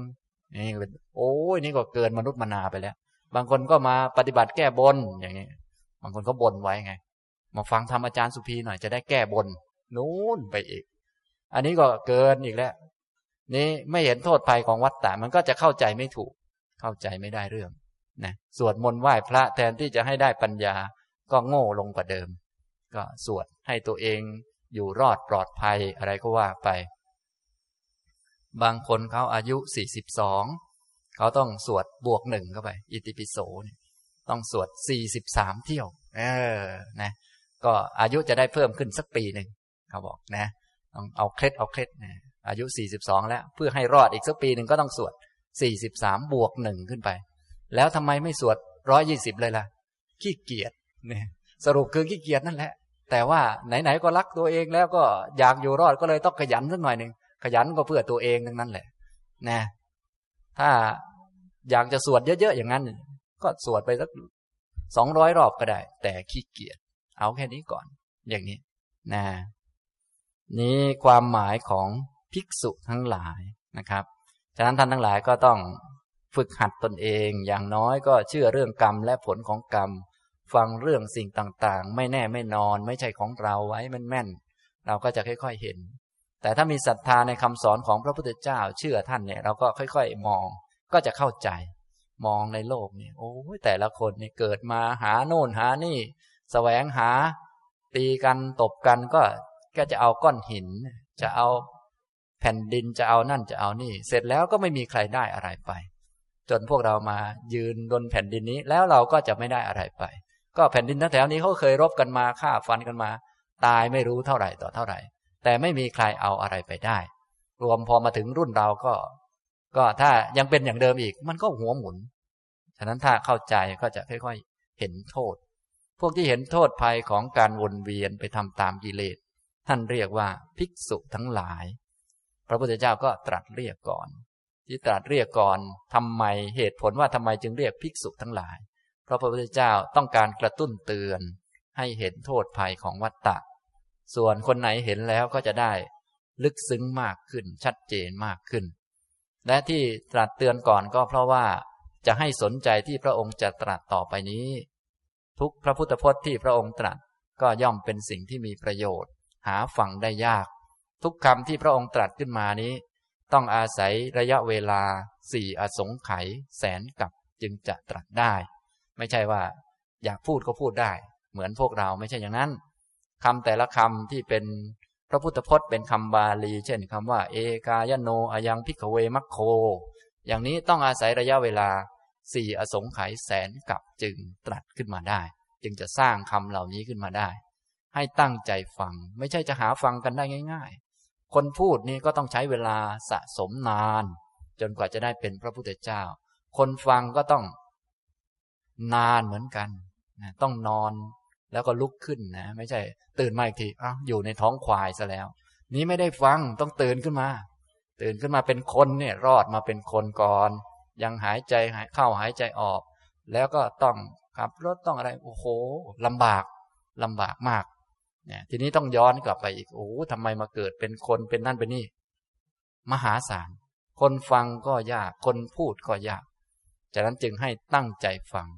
ส่วนใหญ่พวกเราไม่เข้าใจอันนี้ กิเลสมันก็จะบอกว่า หาฟังที่ไหนก็ได้หรอกธรรมะมันหาที่ไหนก็ได้ ได้ยังไง มันคิดไปนะ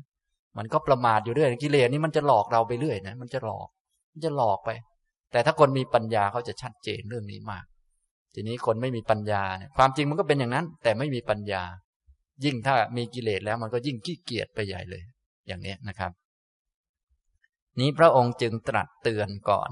ให้ ผู้ที่มานั่งตรงนั้นได้ตั้งใจฟังนะเหมือนพวกท่านทั้งหลายมาที่นี่ก็ตั้งใจมาฟังธรรม แต่ความตั้งใจมันเป็นสังขารมันเป็นของไม่เที่ยง ทีนี้พอตั้งใจมาฟังก็จริงอยู่ แต่ตอนนี้มันจะหลับแล้ว พอจะหลับแล้วบางทีมันก็ โอ้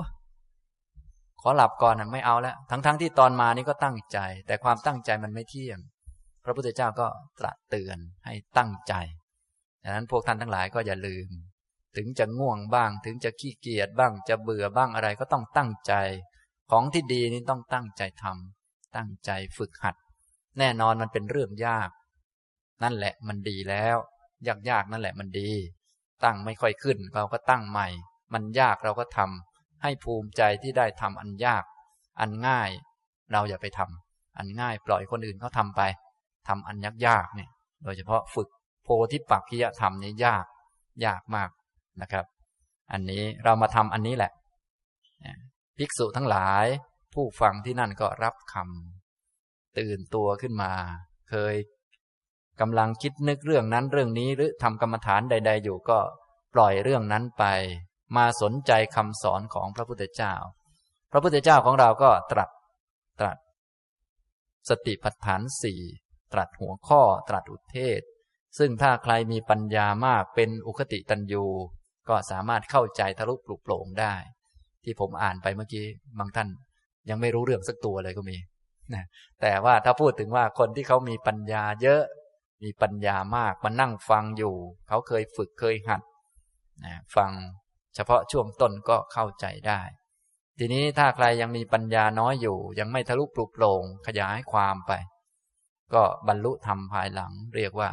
วิปัญจิตันยู ส่วนคนที่ฟังอุทเทศแล้วฟังขยายความแล้ว ต้องสอบถามเพิ่มเติม แล้วก็เอาไปประพฤติปฏิบัติ ปฏิบัติอาจจะปฏิบัติหนึ่งเดือนสองเดือนสามเดือนหนึ่งปีสองปีสามปี จนกระทั่งถึงอาจจะทั้งชีวิต บรรลุได้ก่อนตาย เรียกว่าเป็นเนยยะบุคคล ส่วนผู้ที่ฟังแล้ว เอาไปปฏิบัติแล้ว หัดฝึกฝนแต่ไม่ได้บรรลุในชาตินั้น ก็เรียกว่า ปะทะปรมะเนี่ยอย่างนี้นะครับ อันนี้ พระองค์ก็ตรัสอุทเทศนะอุทเทศนะครับ ในบาลีข้อ 373 ภิกษุทั้งหลาย ทางนี้เป็นทางเดียว เพื่อความบริสุทธิ์ของเหล่าสัตว์ เพื่อล่วงโสกะ และปริเทวะ เพื่อดับทุกข์และโทมนัสเพื่อบรรลุญายธรรม เพื่อทำให้แจ้งนิพพาน ทางนี้คือสติปัฏฐานสี่ประการ นี้พระองค์กำลังกล่าวถึงทาง ทางนี้ ทางนี้ ทางคำว่าทางคำว่ามักคำว่าทางว่ามักเนี่ยทางหรือว่ามักนี้มีสองความหมายหลักๆ ด้วยกันคำว่าทางทางมักมักที่เรานิยมพูดกันเนี่ยคำว่ามักนี้แปลว่าทำลาย กิเลสก็ได้ เป็นผู้ฆ่าก็ได้ฆ่าอะไรฆ่าฆ่าศึก อริยมรรคเครื่องมือหรือคุณธรรมสำหรับฆ่าอริคือกิเลสสำหรับฆ่ากิเลสถ้าไม่มีธรรมะเหล่านี้เกิดขึ้นมันฆ่ากิเลสไม่ได้ พวกท่านนั่งอยู่นี้อาจจะดูเหมือนไม่มีกิเลสดูเหมือนไม่มีนะ แต่แค่ดูเหมือนเท่านั้นเองนะ ดูเหมือนดูเหมือนไม่มีกิเลสมาที่นี่ก็ดูเหมือน อ่อนน้อมถ่อมตนกุมมือทีเดียวแหละ ดูดีมาก อะไรมาใครพูดอะไรก็ยอมหมด โอ้วันดีคืนดีของขึ้น ช้างทั้งตัวมันก็ไม่กลัว มันจะฆ่าช้างทิ้งแล้ว นี่มันเป็นอย่างนี้ มันไม่มีธรรมะ เอาไว้ฆ่ากิเลสนะตอนนี้ก็ดูยอมมันทุกคนอาจารย์ว่าอะไรดีฉันยอมหมดค่ะ โอ้ยอ่อนน้อมถ่อมตน พอมันโกรธขึ้นมามันจะเอาคืนแล้วจะเสียบอาจารย์ทิ้งแล้วอย่างนี้มันเป็นอย่างนี้แหละ มันไม่กลัวฟ้ากลัวดินหรอก นี่มันเป็นอย่างนี้ทำไมมันเป็นอย่างนี้ ก็เพราะกิเลสมันยังไม่ถูกฆ่าทิ้ง มันยังมียังไม่มีธรรมะพอที่จะทำลายกิเลส ตอนนี้ไม่มี แต่กิเลสมันเป็นสังขาร มันไม่มีให้เห็นตัวอย่างนั้นหรอก มันไม่มีตัวอย่างนั้น มันเป็นอนัตตา เป็นสังขาร มีเมื่อมันเกิด เกิดเมื่อมันมีเหตุมีปัจจัย และมันไม่ยอมดับด้วย ต้องเหตุมันหมดก่อนมันจึงดับ นี่อย่างนี้ทำนองนี้ นี่ ทางความหมายอันที่หนึ่งก็เลยแปลว่า เครื่องมือในการฆ่ากิเลสทำลายกิเลสนะเราจึงเรียกรวมกันว่า อริยมรรคคือทางทำลายฆ่าศึกคือกิเลส ตอนนี้พวกเราทั้งหลายยังไม่มีอริยมรรคยังไม่มีทาง ยังไม่ได้เริ่มเดินทาง กิเลสมันก็ เดี๋ยวมันก็มา ยังไม่ได้ทำลายเนี่ยเราต้องเลยต้องขึ้นทางให้ได้ ถ้าขึ้นทางได้กิเลสมันก็ค่อย ๆ ถูกฆ่าไปตามลำดับ ส่วนมันจะฆ่าตัวไหนได้ อันนี้ไม่ต้องไปยุ่งหรอกขอให้ขึ้นทางได้ ไอตัวทางนี้มันมีอนุภาพในการฆ่ากิเลส ไม่ต้องเห็นหน้ากิเลสก็ได้ ขอให้ฝึก อันนี้ขึ้นมา มันก็ฆ่ากิเลสได้โดยธรรมชาติ เพราะเป็นธรรมชาติของมันนะถ้าไปทำอันอื่นมันไม่ฆ่ากิเลสนะทำบุญเยอะนี่มันไม่ฆ่ากิเลส บางคนยิ่งทำบุญเยอะ ยิ่งกิเลสเยอะก็มีนะ อันนี้ต้องระมัดระวัง เพราะว่าบุญเป็นชื่อของความสุขแต่ไม่ใช่มรรคไม่ใช่ตัวฆ่ากิเลส ตัวฆ่ากิเลสคือเนี่ยทางเนี้ยทางเนี้ยทางโพธิปักกิยธรรมเนี้ยโดยเริ่มต้นที่สติปัฏฐาน ความหมายที่สองมรรคเราก็นิยมแปลกันอยู่แล้ว แปลว่าทาง ทีนี้ทางไปไหน พวกเราก็คงรู้แล้ว เป็นชาวพุทธเนี่ยจะไปไหนดีครับ ไปนิพพาน จำไว้แม่นๆถ้า ถ้าใครถามจะได้ตอบก็ถูกจะจะอยากไปไม่อยากไปไม่รู้ตอบถูกไว้ก่อนนะจะไปไหนก็ไปนิพพาน ทางที่พาไปนิพพาน ทางที่พาไปสู่สิ่งที่เลิศที่สุด ทางที่ผู้ต้องการไปนิพพานจำเป็นต้องเดิน ต้องมาเดินทางนี้ ถ้าอยากจะถึงสิ่งที่ดีที่สุดนะฉะนั้นพอถึงเขาก็เรียกอริยมรรค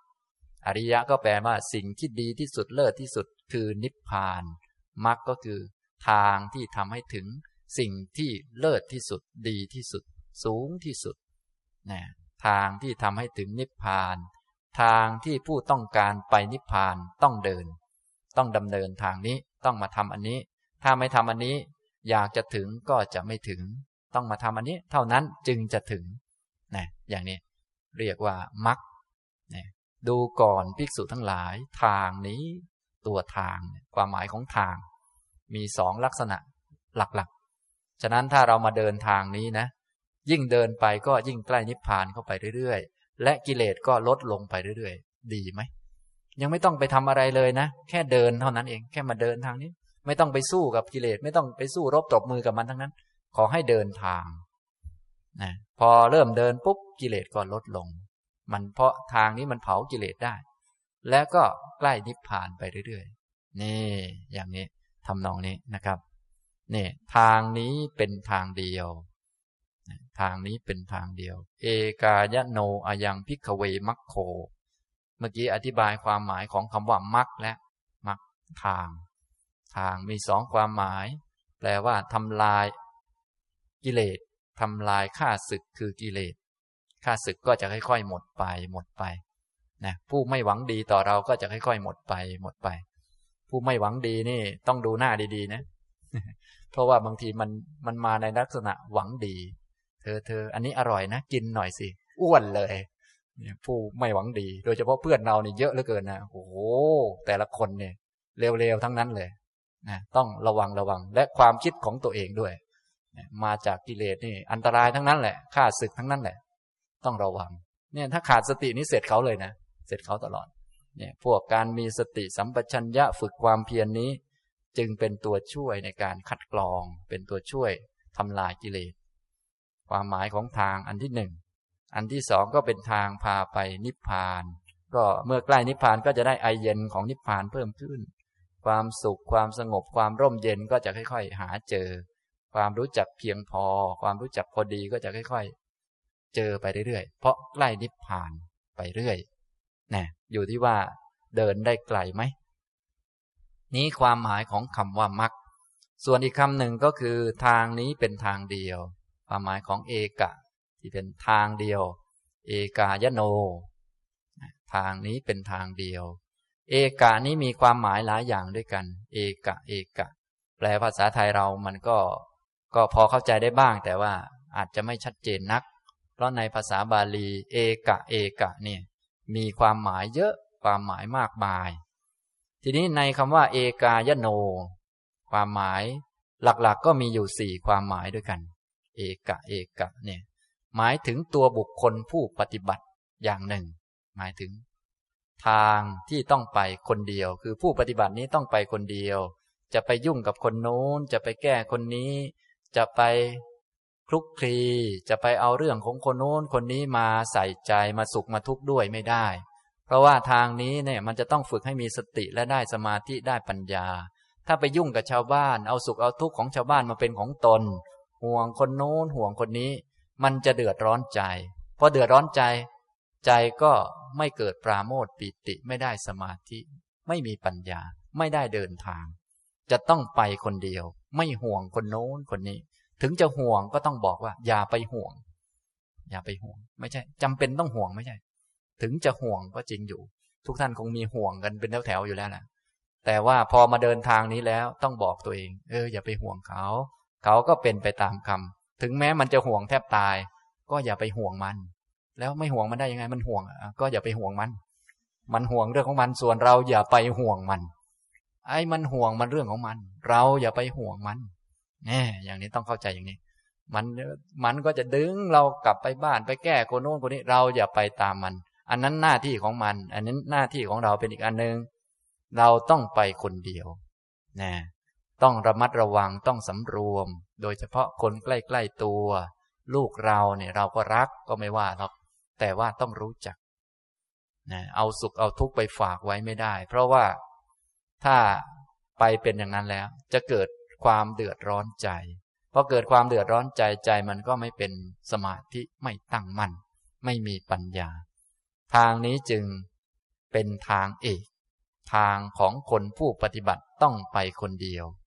อันนี้เอกะหมายถึงคนปฏิบัติ คนปฏิบัตินี่ต้องไปคนเดียว ฉะนั้นว่าไปแล้วต้องใจเด็ดสักหน่อยหนึ่งต้องใจเด็ดมากๆนะความหมายอันที่สองเอกะหมายถึงตัวผู้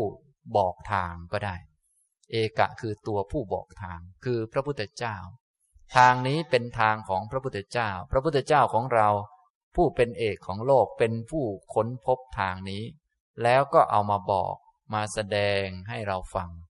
ทางนี้ ก็เลยเป็นทางของบุคคลผู้เป็นเอกบอกเอาไว้ เป็นทางที่พระองค์เดินมาก่อน พระพุทธเจ้าของเราก็ใช้ทางนี้ พระพุทธเจ้าองค์ก่อนๆก็ใช้ทางนี้ องค์อนาคตก็ใช้ทางนี้ พระองค์ค้นพบแล้วก็นำมาบอก ทางนี้จึงชื่อว่า ทางเอก ทางของบุคคลผู้เป็นเอก คือพระพุทธเจ้านะฉะนั้นเราได้มาเดินทางของคนที่เลิศที่สุดเราก็ภูมิใจแล้วนะอันที่สามเอกะหมายถึง ศาสนาหรือธรรมวินัยก็ได้ ทางที่มีอยู่ในธรรมวินัยอันเดียว ถ้าธรรมวินัยนี้ยังอยู่ยังอยู่ อย่างยุคนี้ ธรรมวินัยก็ยังอยู่ ศาสนาของพระพุทธโคดมก็ยังอยู่ ทางก็ยังอยู่ ทีนี้เป็นทางที่อยู่ในนี้ เราก็ต้องไปควานหาเอา แน่นอนอาจจะมีพิธีอะไรปกปิดทางนี้เอาไว้บ้างอะไรบ้างนะ มีพิธีกรรมมีอะไรต่างๆ มากมาย เราก็ต้องใช้ความเพียรไปหาเอา เพราะในเมื่อธรรมวินัยยังอยู่นี่ทางนี้ก็ยังอยู่ เราก็ต้องไปหาเรียนเอา จะไปโทษนั่นโทษนี่ก็ไม่ได้นะมีเปลือกหุ้มเยอะอะไรเยอะก็ไม่ได้เราต้องหาเอาเอง อยู่ข้างในนั่นแหละ อยู่ข้างในยังอยู่ ในเมื่อพระพุทธศาสนายังอยู่คำสอนของพระพุทธเจ้ายังอยู่ ผ้าเหลืองยังอยู่เห็นไหมพระเดินมา เออ มีผ้าเหลืองอยู่ ก็แสดงว่าต้องมีผู้ให้กำเนิด คือพระพุทธเจ้า ศาสนายังอยู่คำสอนก็ต้องยังอยู่ เพียงแต่ต้องใช้ความเพียรหาเอา อย่างพวกเราทั้งหลายมาฟังธรรมก็เพื่อหาอันนี้แหละ หาทางอันนี้ แน่นอนก็ต้องมีเปลือกมีอะไรปกปิด แก่นมันจึงอยู่ได้ เราก็ต้องหาเอา จะเอาแต่แก่นไม่เอาเปลือกก็ไม่ได้ เอาแค่จะไปซื้อผลไม้เนี่ยนะ จะไปซื้อกล้วยมากินนะซื้อมาเราก็ซื้อทั้งเปลือกนั่นแหละ บางคนซื้อมาทั้งหวีเลย ตกลงจะกินหวีมันด้วยหรือเปล่า ไม่กินนะกินแต่กล้วยนั่นแหละ นะ หวีก็ซื้อมาด้วย เปลือกก็เอามาด้วย แต่ว่าไม่ได้กินเปลือกนะหรือพวกท่านกินเปลือก วิตามินเยอะเหมือนกันนะ แต่ไม่กินเปลือก กินเนื้อมัน นี่อย่างนี้ทำนองนี้นะ ก็แม้แต่ประเพณีอะไรต่างๆ ก็เป็นเปลือกห่อหุ้มไว้นะไปวัดไปอะไรต่างๆ ก็มีเปลือกอะไรมากมาย เราก็ต้องเข้าใจว่า เออ มันเป็นอย่างนี้ เป็นอย่างนี้ แต่ศาสนานี้ยังอยู่คำสอนของพระพุทธเจ้ายังอยู่ ทางนี้ก็ยังอยู่ในศาสนานี้แหละนะอย่างนี้จึงเรียกว่า เอกะคือทางที่มีในศาสนาศาสนาเดียว ในธรรมวินัยนี้ธรรมวินัยเดียว เท่านั้น ต่อไปความหมายอันที่สี่เอกะหมายถึง จุดหมายปลายทาง เอกะหมายถึงจุดหมายเอก จุดหมายเดียว จุดหมายเดียวคืออะไรครับ คือนิพพานจุดหมายอันเดียวนะฉะนั้นหมายความว่าในทางที่พากันเดินไป แต่ละคนในตอนต้นอาจจะแตกต่างกันบ้าง มีกำลังมากมีกำลังน้อย บางคนถึงช้า บางคนถึงไวบางคนถึงด้วยวิธีนั้น บางคนไปด้วยวิธีนี้ แต่ถ้าไปโดยถูกต้องตามหลักการ ก็จะถึงจุดหมายอันเดียวกัน คือนิพพาน เวลาแจกแจงออกไปสติปัฏฐานก็มีมากมาย กรรมฐานต่างๆ ก็มีเยอะแยะเต็มไปหมด สติปัฏฐานก็มีตั้งสี่และในสี่ก็มีรายละเอียดปลีกย่อย และพระสูตรอื่นๆ ก็มีกรรมฐานอื่นๆอีก ในกรรมฐานที่ครูบาอาจารย์รวบรวมไว้ก็มีกรรมฐานสี่สิบอย่างนี้เป็นต้น มีมากมาย และในวิปัสสนาก็มีวิธีกำหนดอะไรมากมาย เยอะแยะ ทางเนี่ยถึงแม้จะต่างกันบ้างในตอนต้น แต่ถ้าพูดถึงเป้าหมายและจุดหมายก็อันเดียวกันทั้งนั้น คือนิพพาน ตอนต้นจะต่างกันบ้าง ก็เป็นเรื่องปลีกย่อยเท่านั้น ส่วนปลายแล้วก็อันเดียวกัน คือนิพพาน ส่วนต้นอาจจะไม่เหมือนกัน ก็ไม่เป็นไร บางคนอาจจะกำลังเยอะก็ถึงไวหน่อย ก็ถึงจุดหมายอันเดียวกัน บางคนก็กำลังน้อยก็มัวแต่พักอยู่ ก็ถึงช้าหน่อย บางคนไม่ใช่พักอย่างเดียวถอยหลังไปเรื่อยนะ เดินไปสองก้าวถอยมาก้าวหนึ่งเดินเดินเดินถอยถอยอยู่นั่นแหละแต่ก็ขอให้เดินไป เดินไป ถึงจะถึงช้าก็ถึงที่เดียวกัน คือนิพพาน นิพพานจึงมีทางเข้าโดยรอบด้าน ทางเข้าโดยรอบด้าน หมายความว่าจะทำวิธีไหนก็ได้ ขอให้ถูกต้องตามหลักการ แล้วก็มีธรรมะ โพธิปักขิยธรรมสามสิบเจ็ดประการนี้เกิดขึ้น ก็ทำให้ถึงนิพพานได้ เหมือนกัน นะไม่มีอะไรดีกว่าอะไร ถ้าเราจะพูดดีมันก็ต้องพูดแบบเปรียบเทียบแบบทางโลก แต่ถ้าพูดแบบเหนือโลกแล้ว ไม่มีอะไรดีกว่าอะไร ขอให้ถึงนิพพานได้ก็จบแล้ว ทั้งดีทั้งชั่วนั่นแหละ มันไม่มีแล้วนี่ช้าเร็วมันก็เรื่องเปรียบเทียบ คนที่เขาไปเร็ว เขาก็นึกว่าเราช้า แต่เราก็ เราก็ก็ยังอยากอยู่ก็นึกว่ามันเร็วเกินไป มันก็แล้วแต่ อันนี้ทางโลกโลกมันก็แค่เปรียบเทียบเท่านั้น พอถึงนิพพานแล้วมันก็ไม่มีช้าไม่มีเร็ว ไม่มียาวไม่มีสั้น มันก็เท่านั้นแหละ มันก็เหมือนกันทำนองนี้นะครับ จึงว่าเป็นทางเดียว เป็นเอกายนะ เอกายโน เป็นทางเอก หมายถึงผู้ปฏิบัติก็ได้ หมายถึงผู้ประกาศก็ได้ หมายถึงธรรมวินัยที่ดำรงทางนี้เอาไว้ก็ได้ หมายถึงจุดหมายปลายทางก็ได้ อย่างนี้ทำนองนี้นะครับ ฉะนั้นวันนี้พูดมาก็ได้แต่ความหมายไปนะท่านก็ต้องมาฟังคราวต่อไป ไปเรื่อยๆ ก็จะบรรยายเรื่องเหล่านี้ไปเรื่อยๆ จนครบสามสิบเจ็ดประการ นี่ยังไม่ได้เริ่มอันที่หนึ่งเลย ท่านก็จะเริ่มรู้ว่า โอ้โห อีกนานเท่าไหร่เนี่ย จะตายก่อนหรือเปล่าแล้วเนี่ย ก็ไม่เป็นไร ให้มันตายไปกับธรรมะนี่มันดีแล้วแหละ จะได้ขึ้นสวรรค์กับเขาบ้างนะ อย่างนี้นะครับ บรรยายก็พอเท่านั้นนะครับ ต่อไปจะตอบปัญหาท่านที่เขียนถามมานะครับ ท่านนี้เขียนถามมาบอกว่า เรียนถามท่านอาจารย์ที่เคารพทำบุญอย่างไรให้บรรพบุรุษผู้ล่วงลับไปแล้ว ไม่ว่า สุขหรือทุกข์ก็ตามแต่ให้ได้ผลสูงสุดครับ ด้วยความเคารพ อาจารย์อย่างสูงนะทำบุญอย่างไร ให้บรรพบุรุษได้รับ ได้รับผลที่ดี การทำบุญที่จะทำให้บรรพบุรุษ ได้รับผลที่ดีเขาเรียกว่าทำทักขินยทานทำทักษินา คือเชื่อเรื่องกรรมและผลของกรรม เชื่อเรื่องการเวียนว่ายตายเกิดแล้ว เราก็จะทำบุญอุทิศส่วนกุศลไปให้ ถ้าเป็นมนุษย์เราด้วยกันเนี่ยทำบุญแล้วก็มีเครื่องส่ง มีเครื่องมือสื่อสารก็คือบอกกันอาจจะ Facebook ไปบอกว่า นี่ไปทำบุญมานะ อาจจะถ่ายรูปใช้ iPhone ถ่ายเสร็จแล้วก็โยนไปเลย ก็ส่งไปกดจึงเดียวก็ไปแล้ว อันนี้เป็นเครื่องมือสื่อสารในทางมนุษย์เรา แต่เครื่องมือสื่อสารข้ามภพชาติเขาใช้บุญเป็นเครื่องมือสื่อสาร ต้องทำให้เกิดบุญขึ้นมาในจิตก่อน ทีนี้การจะเกิดบุญได้เยอะแล้วก็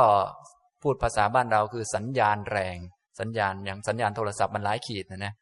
ถ้าทำบุญที่กำลังน้อย สัญญาณมันขีดน้อย การรับรู้หรือการส่งไปมันก็ยาก ทีนี้ก็ต้องดูว่าเครื่องรับเขาเปิดรับหรือเปล่าด้วย อันนี้พูดถึงฝ่ายส่งก่อน ฝ่ายส่งเราก็ต้องการทำให้เครื่องส่งนี้มันแรง คือทำบุญให้เยอะๆทีนี้บุญจะเยอะก็มีทั้งฝ่ายเราและฝ่ายผู้รับ ผู้รับที่ดีที่สุดก็คือ พระสงฆ์ในทางพระพุทธศาสนาเนี่ยเป็นนาบุญอันยอดเยี่ยมของโลก ถ้าเรานึกถึงโดยเฉพาะนึกถึงพระอริยสงฆ์แล้วก็ธรรมก็พูดภาษาบ้านเราคือสัญญาณแรง พอสัญญาณแรงโอกาสส่งไปมันก็ได้ไกลแล้วก็ทั่วถึง คนเขาก็รับได้ง่าย อย่างนี้นะครับ ฉะนั้นเวลาทำบุญก็ดูที่ทางเราก่อน ดูที่ทางเรา ให้หานาบุญก็คือพระภิกษุสงฆ์เนี่ยในพระพุทธศาสนา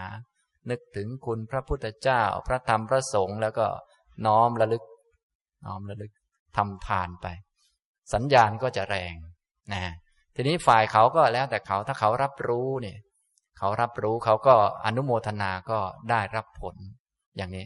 โดยเฉพาะพวกเปรตชนิดหนึ่ง พวกเปรตชนิดนี้ไม่มีอาหารอย่างอื่นเลย อาหารของเขาคือการอนุโมทนาบุญของผู้อื่น เขาเรียกว่า ปรัตตูปชีวีเปรต เปรตที่อาศัย อาหารของผู้อื่น เลี้ยงชีวิต อาศัยผู้อื่นเลี้ยงชีวิตเลยทำอะไรไม่ได้ ถ้าเป็นเทวดาหรือเปรตจำพวกอื่น บางทีเขามีอาหารเฉพาะของเขา เขาก็อาจจะนึกถึงเราบ้าง เปิดสัญญาณรับบ้างไม่เปิดบ้าง ส่วนพวกปรัตตูปชีวีเปรตนี้ เขาเปิดสัญญาณรอเป็นประจำอยู่แล้ว เพราะว่าอาหารของเขาคืออนุโมทนาบุญของผู้อื่น อย่างพวกเราฟังธรรมก็ดีสวดมนต์ก็ดีอะไรก็ดีเนี่ยพวกนี้ก็จะรออยู่ รออย่างพวกเรากลางคืนนะนะไหว้พระเนี่ยก็จะมีพวกนี้รออยู่ข้างๆอ่านะบางทีไม่ได้อุทิศส่วนกุศล เราไปนอนเลยเขาพวกนี้ก็จะมาดึงผ้าห่มเคยถูกดึงไหมเออเขาจ้องอยู่นะเขาจ้องอยู่ อันนี้เป็นเปรตชนิดหนึ่งเขาจ้องเลย จ้องเลย พอทำแล้วอุทิศส่วนกุศลเขาก็อนุโมทนา อาหารนั้นอาจจะอิ่มได้สองวันเร็จแล้วก็ต้องหาต่อไป คือคือ อันนี้เป็นวิธีหากินของเขาเลย หากินของเขาเป็นอาหารของเขา ที่อนุโมทนาบุญของผู้อื่น ฉะนั้นทำบุญแล้วก็ควรอุทิศส่วนกุศล จะถึงญาติเราไม่ถึงญาติเราหรือถึงคนที่เรานับถือหรือไม่ก็ตาม เพราะว่าคนเหล่านั้นท่านอาจจะได้ ไปเกิดที่ดีแล้วท่านไม่เปิดสัญญาณรับไม่นึกถึงอะไรก็ตามแต่ ถ้าท่านนึกถึงท่านก็ได้ไป แต่จะมีเปรตจำพวกหนึ่งที่เขาจ้องอยู่แล้ว โดยธรรมชาตินะครับ อย่างนี้ อันนี้ให้ผลสูงสุดก็ต้องนาบุญที่ดีนะครับ แล้วก็อุทิศส่วนกุศลไปนะ อย่างนี้ ตอบปัญหาและบรรยายก็พอแล้ว ต่อไปที่เพิ่มมาหน่อยสำหรับคราวนี้และคราวต่อๆไปก็คือจะแนะนำให้ท่านทั้งหลายร่วมกันปฏิบัติธรรมสักหน่อยหนึ่งก่อนกลับบ้านนะเตรียมตัวรับเรื่องต่างๆนะให้ทุกท่านตั้งใจนั่งตัวให้ตรง นั่งตั้งกายให้ตรง ตั้งกายให้ตรงทำความรู้สึกตัวสำรวม กายสำรวมวาจา กายก็ให้สำรวม มือก็วางไว้ ที่หน้าตักหรือหน้าขาให้สำรวมกลุ่มกันไว้ก็ได้ วางทับกันก็ได้ ให้สำรวม ตาก็ให้สำรวม มองลงไปข้างหน้าของตัวเอง ตอนฟังธรรมอาจจะมองหน้าอาจารย์บ้างอะไรบ้างมองคนโน้นคนนี้ ตอนนี้ตอนปฏิบัติเราก็สำรวม มองข้างหน้า ถ้าใครไม่สำรวมก็หลับตาเลยก็ได้นะต่อไปให้ทำความรู้ตัว รู้ตัวว่ากายกำลังนั่งอยู่ กายกำลังนั่งอยู่ ถ้าไม่ค่อยรู้สึกก็หายใจเข้าลึกๆเอาหายใจเข้า หายใจเข้าลึกๆ ให้สุด แล้วก็หายใจออกนะถ้าใครไม่ค่อยรู้สึกตัวอยู่กับตัวไม่ค่อยได้ ก็หายใจเข้า แล้วก็ค้างไว้ อั้นไว้ แล้วก็ค่อยหายใจออกนะให้ตั้งใจทำจะช่วยให้เกิดความรู้สึกตัวที่ดีนะต่อไปเมื่อความรู้สึกตัวมาอยู่กับตัวแล้ว เพื่อให้ความรู้สึกตัวมีมากขึ้น เอาความรู้ไปทำความรู้ทั่วร่างกาย ส่งความรู้ไปที่หัว หัว แล้วก็ไล่ลงมาที่คอ ที่หลัง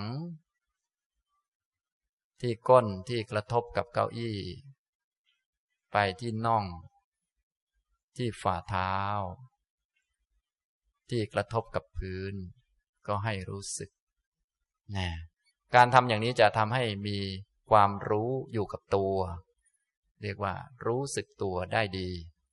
พอรู้สึกตัวได้ดีแล้ว ต่อไปเราก็ฝึกสติสัมปชัญญะทำกรรมฐานต่างๆ ต่อไปได้ รู้สึกตัวแล้วก็เอาความรู้มาไว้ที่โพรงจมูก แล้วก็สังเกต มีลมหายใจเข้าหายใจออก กายนั่งอยู่ กายเป็นคนนั่ง ลมหายใจเข้าและออก จิตเป็นผู้รับรู้ ถ้ามีความคิดมีความกังวลใจใด ๆ เกิดขึ้นให้รู้ว่า เออ นี่มันคิด แล้วก็ปล่อยไป แล้วก็ ทำความรู้สึกตัว ดูลมหายใจเข้า ดูลมหายใจออก อย่างนี้นะอันนี้ก็เป็นวิธีฝึกวิธีหนึ่งนะครับ เอาละพอแล้วนะนี่เป็นวิธีง่ายๆสำหรับท่านั่ง ส่วนท่าเดินท่ายืน หรือท่าอื่นๆ ก็ให้เรามีสติอยู่กับตัว ถ้าไม่ได้นั่งนิ่งๆอย่างนี้ เราก็ใช้การเคลื่อนไหวต่างๆได้นะยกมือเป็นก็ทำเป็น ทุกท่านเอามือขวาขึ้นมา วางไว้ตรงหน้าขานะแล้วก็พลิกไปพลิกมา พลิกคว่ำลงให้รู้สึกงายขึ้น ก็ให้รู้สึก คว่ำลง ให้รู้งายขึ้น ก็ให้รู้ อันนี้ก็ทำอย่างนี้ไปก็ได้นะ ทำให้รู้สึกตัว ถ้ามันไม่ค่อยรู้สึก ไม่ค่อยอยู่กับตัว ก็ค้างไว้นานๆเช่นความมือลงก็ค้างไว้ แล้วต่อมาก็ตั้งใจหงาย แล้วก็ค้างไว้ แล้วก็คว่ำค้างไว้ แล้วก็หงายค้างไว้นี่ทำอย่างนี้มันก็จะทำให้จิตวนเวียนอยู่กับตัว ถ้ามันคิดมันนึกไปที่อื่นเราก็กลับมาทำใหม่ ทำอย่างนี้ เป็นการฝึกขั้นพื้นฐานนะหรือจะกำมือเข้า และแบมือออกก็ได้กำมือเข้าให้รับรู้ แบมือออกก็รับรู้เนี่ยง่ายๆอย่างนี้ทำเป็นไหมครับอย่างนี้ง่ายไหมครับ แสดงว่าไม่เคยทำนะถ้าเคยทำจะรู้ว่ามันไม่ง่ายอย่างที่คิดนั้นหรอก ให้ไปทำดูเถอะ เดี๋ยวก็รู้ว่ามันง่ายหรือมันยากนะไอ้ง่ายๆเมื่อกี้นะ่ะไอ้ง่ายๆเมื่อกี้นะ่ะเดี๋ยวให้ไปลองทำเดี๋ยวคราวต่อไปจะมาสอนอีก พวกที่ไม่เคยทำจะบอกว่าง่ายทั้งนั้น ส่วนพวกเคยทำนี้จะบอกว่ายาก มันไม่ง่ายอย่างที่คิดหรอก ไม่ง่ายอย่างที่ว่านั่นนะนะแค่กำมือเข้าแบมือออกนี่กำฟรีไปไม่รู้เท่าไหร่ต่อเท่าไหร่กรรมไปอ้าวลืมไปแล้ว ไปไหนต่อไหนก็ยังไม่รู้เลย แต่เมื่อกี้ดูเหมือนมันง่าย ก็เพราะว่ามันน้อมนำตามคำพูดของผมตอนนั้นแหละ ผมเป็นคนบอก ท่านก็เลยทำตามคำพูด ต่อไปให้ไปบอกเองเนี่ยมันยากกว่านี้เยอะนะทำนองนี้นะครับ เหมือนกับท่านทั้งหลาย นั่งอยู่นี่ก็สำรวมระวัง เพราะว่ามีผมนั่งอยู่ข้างหน้า ถ้าผมไม่นั่งอยู่ข้างหน้าไม่บอกเนี่ยมันจะสำรวมไหมมันยากกว่าที่คิดเยอะ นี่ อย่างนี้ ฉะนั้นต่อไปก็อย่าลืมไปฝึก ไปฝึกเอาเอง นะต้องทำเอาเองนะอย่างนี้ทำนองนี้นะครับ เอาละบรรยาย แล้วก็ตอบปัญหานำปฏิบัติเล็ก ๆ น้อยๆก็คงพอสมควรแก่เวลาเท่านี้นะครับ อนุโมทนาทุกท่านครับ